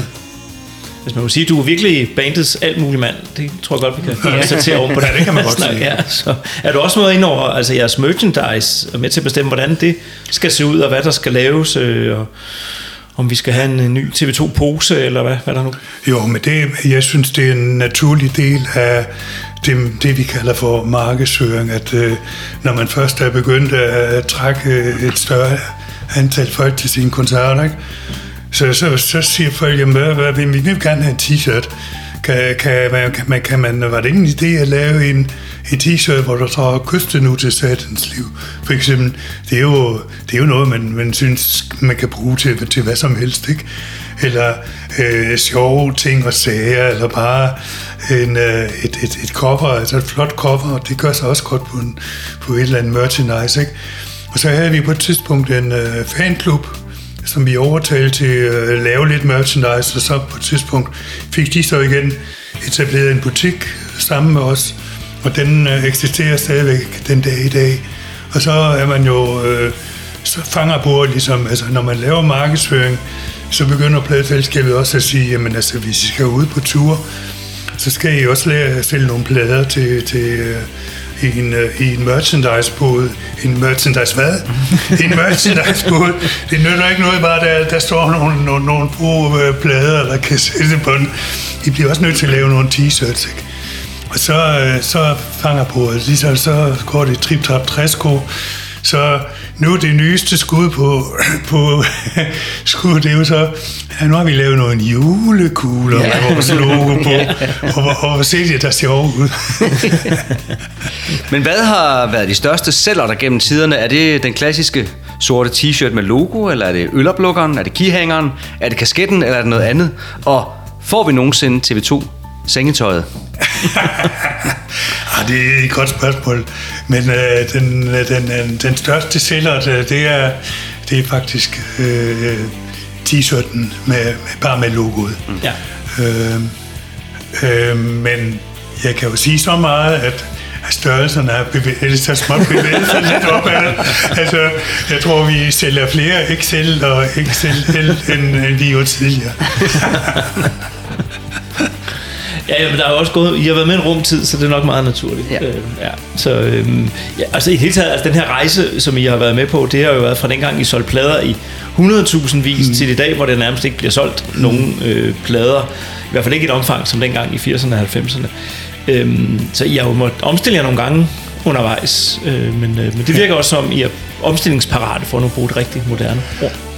Altså, det håber jeg. Altså, jeg har nogle gange, nogle gange øh, det indtryk, at, at vi er lidt mere omstillingsparate, end en stor del af branchen er. Men øh, lige nu synes jeg, at vi står lidt i et vadested, fordi altså jeg, jeg, øh, når jeg møder de andre bander, så stiller jeg altid et retorisk spørgsmål, nemlig, hvad er albumet, er, er, er, er albumets tale, albumens dage ikke talte? Hvad synes I? Jeg får ikke rigtig noget svar. Øh, og når jeg spørger øh, folk, jeg kender fra branchen og pladeselskaber, de, øh, de har heller ikke rigtig noget svar. Altså, vi er jo stadigvæk sådan, at vi har et ret stort publikum, som stadigvæk køber CD'er og vinyler. Så jeg tror, vi, vi er en af de meget, meget få bands, som stadigvæk vil kunne udgive vinyler og, og CD'er. Men, men desværre er der jo der er ikke ret mange tilbage. Jamen, jeg tror, albumets dage er talte, men jeg tror ikke TV2-albumets dage er talte. Nej, det har du ret i, og det er også det, som, som pladselskabsfolkene siger til os. Ikke? Men øh, jeg synes jo, at det er en udfordring. Jeg synes, det er den, den lette løsning, bare at lave et album mere. Altså, hvorfor ikke en EP, og hvorfor ikke lade være med at lave et album, og så bare udgive enkelte sange. Altså, jeg, jeg er selv meget i tvivl, ikke? Fordi øh, jeg, jeg ved ikke rigtig, hvad ideen med et album er, fordi det, det har jo altid været sådan, at folk de finder en favoritsang, og så spiller de kun den. Altså det er jo ikke uh, ligesom dengang jeg var ung, hvor man hørte en hel plade ligesom en, en teaterforestilling. Den, det synes jeg, at det ligesom er gået lidt fløjten, at uh, især de unge, de, har, de fordyber sig ikke mere på samme måde, som vi gjorde, da vi, da vi var unge, fordi der sker for meget inden for de der forskellige medier, ikke, til at, øh, at de har tid nok til at gå ind og lytte 20 minutter eller 40 minutter i et stræk. Så øh, jeg er meget i tvivl om, om det overhovedet er en god idé at udgive et album. Mm, men det er jeg ikke. men jeg har da også sådan, TV2-albums er jo sådan nogle søjler, der står under mit liv. Øh, mm. og, og er med til at holde, holde mig i gang og holde mig oppe, og noget jeg altid kan referere til, hvor var jeg i mit liv, da den plade udkom og så videre. Og der vil en ny plade passe ind, uanset hvornår den så måtte udkomme. Jamen, jeg, Øhm, jeg, tror, de andre, jeg tror, de andre vil være enige med dig. Jeg tror bare, det er mig, der er noget galt med. men, men det er også fordi, at jeg altid synes, det har været en udfordring at lave noget, som andre måske ikke har lavet før, og, og gå lidt på tværs. Og jeg har også altid syntes, at øh, det var meget vigtigt, at alt det, vi laver, har en kant. En kant. Og alt det, vi laver, er lidt, lidt anderledes. Og det er måske også det, eller jeg håber, det er det, der gør, at vi måske er lidt mere genkendelige end så mange andre kunstnere. At, øh, ja ja, det er typisk, det er dem, de har, de har det, det kan man høre. Det kan jeg godt lide.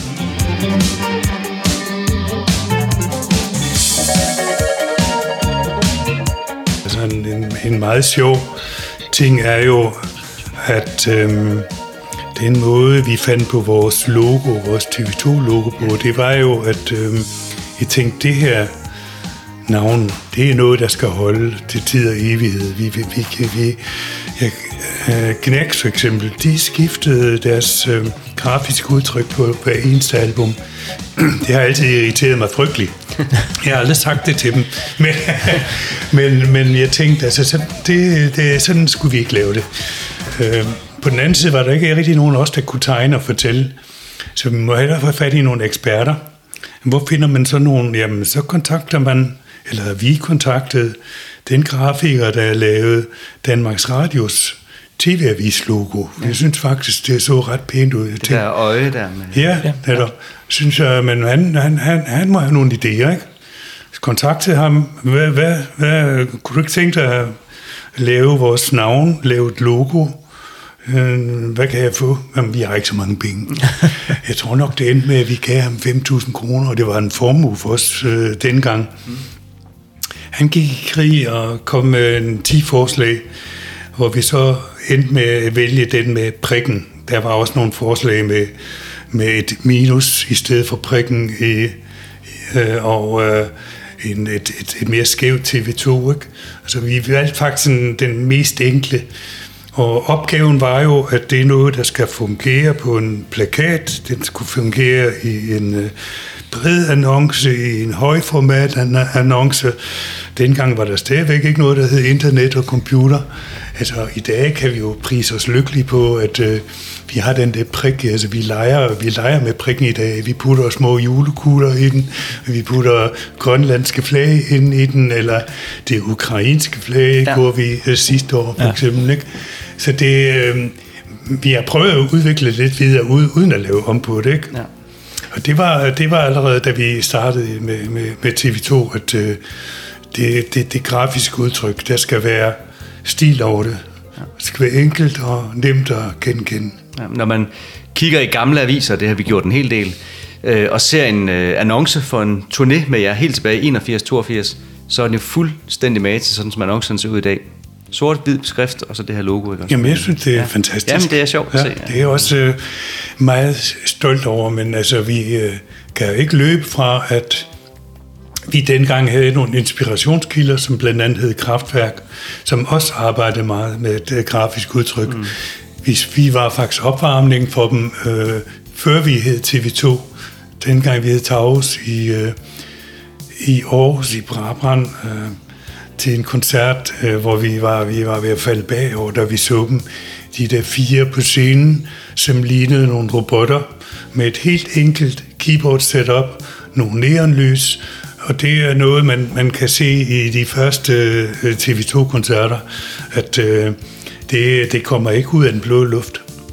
Øh, og det gælder så også det, det grafiske udtryk på, på de der annoncer, som, øh, som kunne være i dag.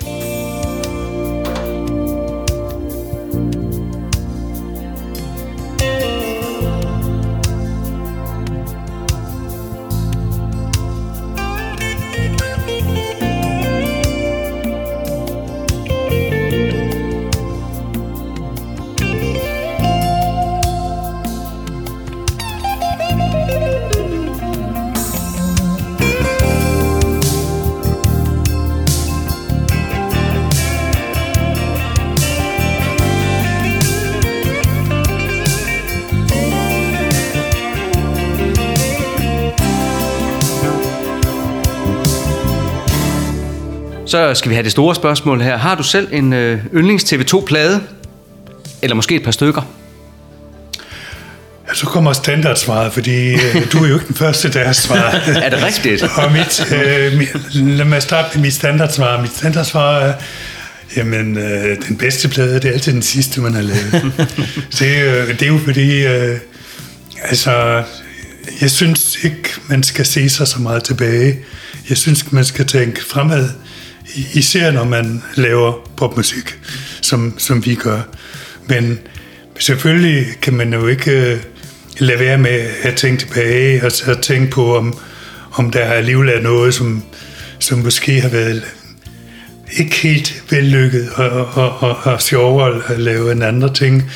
Og nu kan jeg slet ikke huske, hvilken podcast vi er i lige nu, men en af jer nævnte før, uh, Sly Robbie for eksempel, hvor, vi var meget inspireret på vores beatplade, på nogle af sangene. Altså det, det er noget, jeg sådan, det er noget, jeg, jeg stadigvæk er, er, er enormt glad over, glad for, at vi har lavet, og som jeg lytter øh, til, altså meget gerne, altså nogle af, nogle af de sange. Nogen hjemme, der står døren åben, du kom bare ind For fanden, man, hvor hyggeligt fryser længe siden køkkenet skal Hvad kom du ellers video og laver Opel Karamutter? Arbejde til vi hus, jeg løber andelsbanken, men vi ses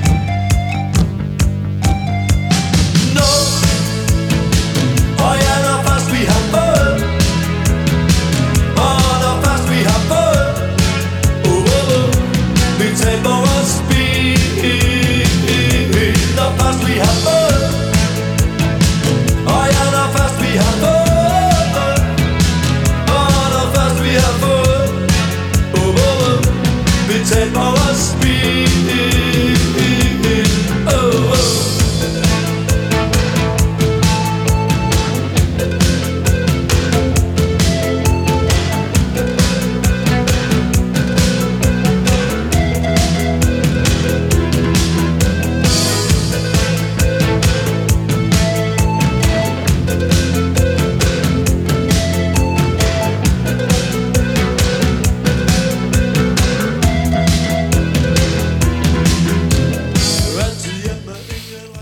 altså også men, det... Nå, men, men altså nogle andre ting er, at, øh, at øh, altså, det, det, det kan bare være sådan noget som den første gang, man er nummer et på hitlisten, det har virkelig sat sine spor i mit øh, baghoved. Og det var popmusikernes vis, ikke? Det er ligesom om, at... Øh, altså, det er en helt fantastisk fornemmelse. Det er ligesom om, man får et helt nyt liv. Altså, nu har man opnået noget, som man altid har drømt om. Og det, øh, og det oplever man måske aldrig mere. Så har vi jo sidenhen været utrolig privilegeret, at vi, vi kunne opnå det gang på gang, ikke? Det er jo, altså, det er jo fantastisk at tænke tilbage, tænke tilbage på.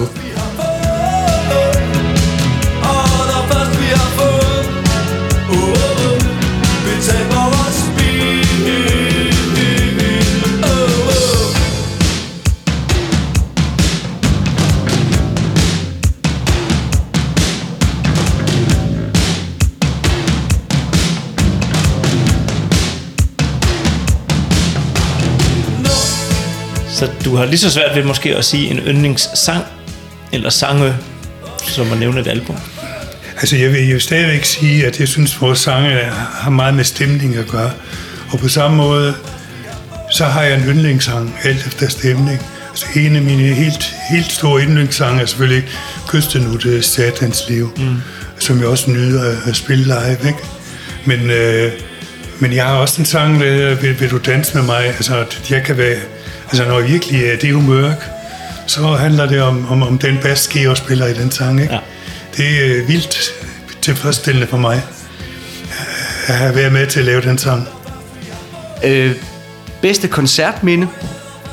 Uh, men det øh, synes også, det... Øh, men, men, men, men der vil jeg nok sige, at øh, man skulle tro, det var nogle af de store koncerter, ikke?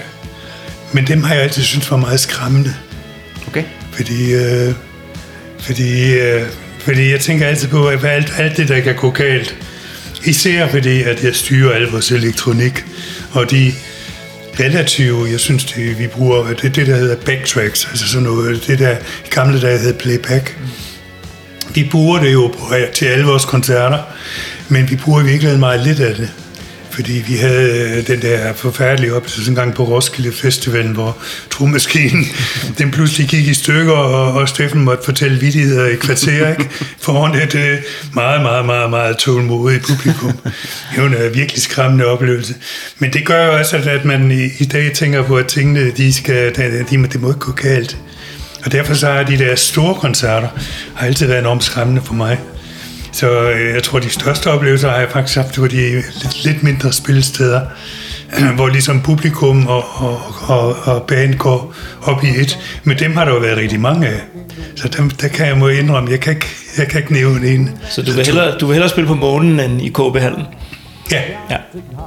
Men altså, den, dem, for at lige kunne vende tilbage til noget, der har været ret tæt på.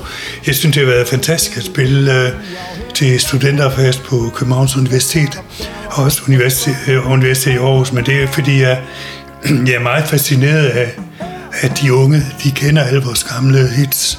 Også dem, øh, som, hvor de sikkert har, har været født. Altså, det synes jeg er meget rørende. Så jeg har jo flere gange i podcasten sagt, at jeg var til den KU-koncert. Øh, sammen med min 14-årige datter fik jeg taget med ind. Altså, Det er jo stadigvæk en af de største koncertoplevelser, jeg har haft med, med jer. I, øh, fordi der netop var så meget gang i, og det var de unge. Og Ja. det hele store hoppede og vibrerede i, Ja. i, i den time, det varede. Det var. Så jeg kan sagtens Mhm. følge, hvad du mener med det der. Og Morten var der ikke. Nå, det fik jeg lige nævnt igen. Ja. Tak for det.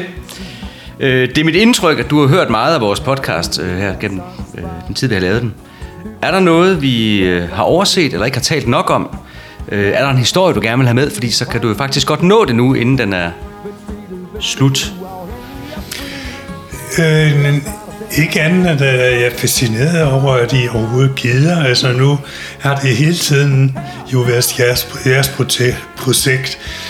Og øh, jeg har sådan fra starten, altså lige i begyndelsen, der tænkte jeg, øh, det kan jeg også gå forfærdeligt galt. Og jeg må indrømme, at jeg har været øh, positivt overrasket. På godt og ondt, fordi øh, Altså, lad mig komme med et godt eksempel. Altså, hvis, hvis nu vi for eksempel laver et øh, pressefoto, så tager, tager vi jo hundredvis af billeder. Og min erfaring er, at øh, hvis vi skal vælge billeder, øh, udvælge de få billeder, man bruger, ikke? så udvælger vi altid dem, hvor vi, som, hvor vi selv synes, at det er der, vi ser, dem, det er dem, vi ser, synes, vi ser bedst ud på. Men når vi så spørger folk udefra, udefra bandet, hvad de synes, så vælger de altid nogle andre billeder. Og det, øh, sådan har jeg det også med, med podcast. Altså, den måde, hvorpå andre folk ser vores orkester på, det er en, det er en helt anden måde at, at se os på, end, end vi selv gør.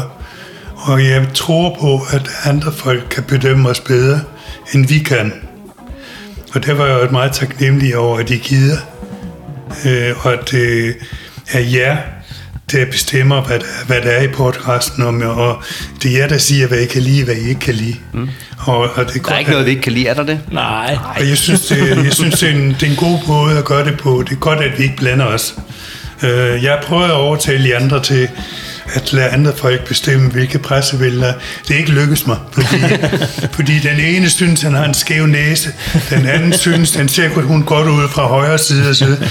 Og i virkeligheden er det noget pjat, fordi øh, hvornår har I selv set jer for eksempel bagfra eller fra siden? I gør I jo ikke, men vores publikum gør.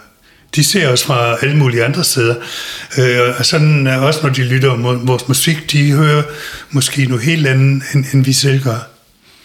Og derfor er jeg jo, jeg synes, det er et fantastisk projekt, I, I har gang i. Og vi gider blive ved, så længe I laver plader. Så Meget gerne. Meget gerne.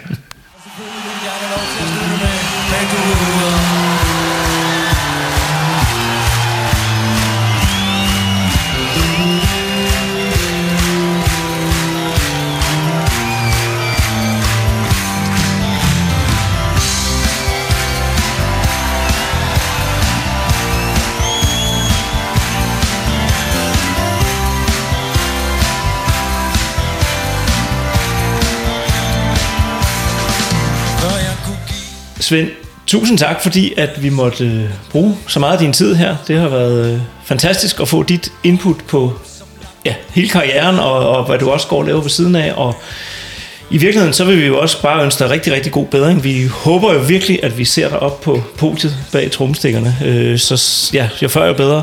Øh, det tror jeg, at vi skal krydse fingre for, og det tror jeg, at alle vores lyttere er enige med os i. Det ved jeg, de gør. Jamen tak skal have. Det var en fornøjelse at snakke med jer. Og husk, kyst det nu til statens liv. Og husk også, øh, det drejer sig om fremtiden. Ikke kig tilbage. Vi kigger fremad. Kunne vi runde af med et fælles uk, alle tre? Det kan vi. 1, 2, 3. Uk!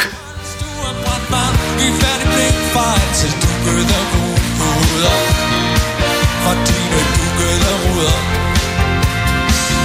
jeg kunne tro.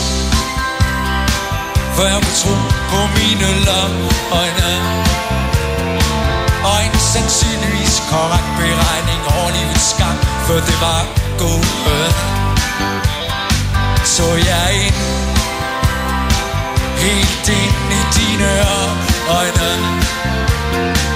Og forsvandt i svindlende styrt Hvor bunden endnu ikke er noget og jo, jeg ventede lange nætter. I dine konsturer brændt var i færdig blik fejl til dukkede ruder. Fra dine dukkede ruder. Jeg ventede lange nætter. I dine konsturer brændt var i færdig blik fejl til dukkede ruder. Fra dine dukkede ruder.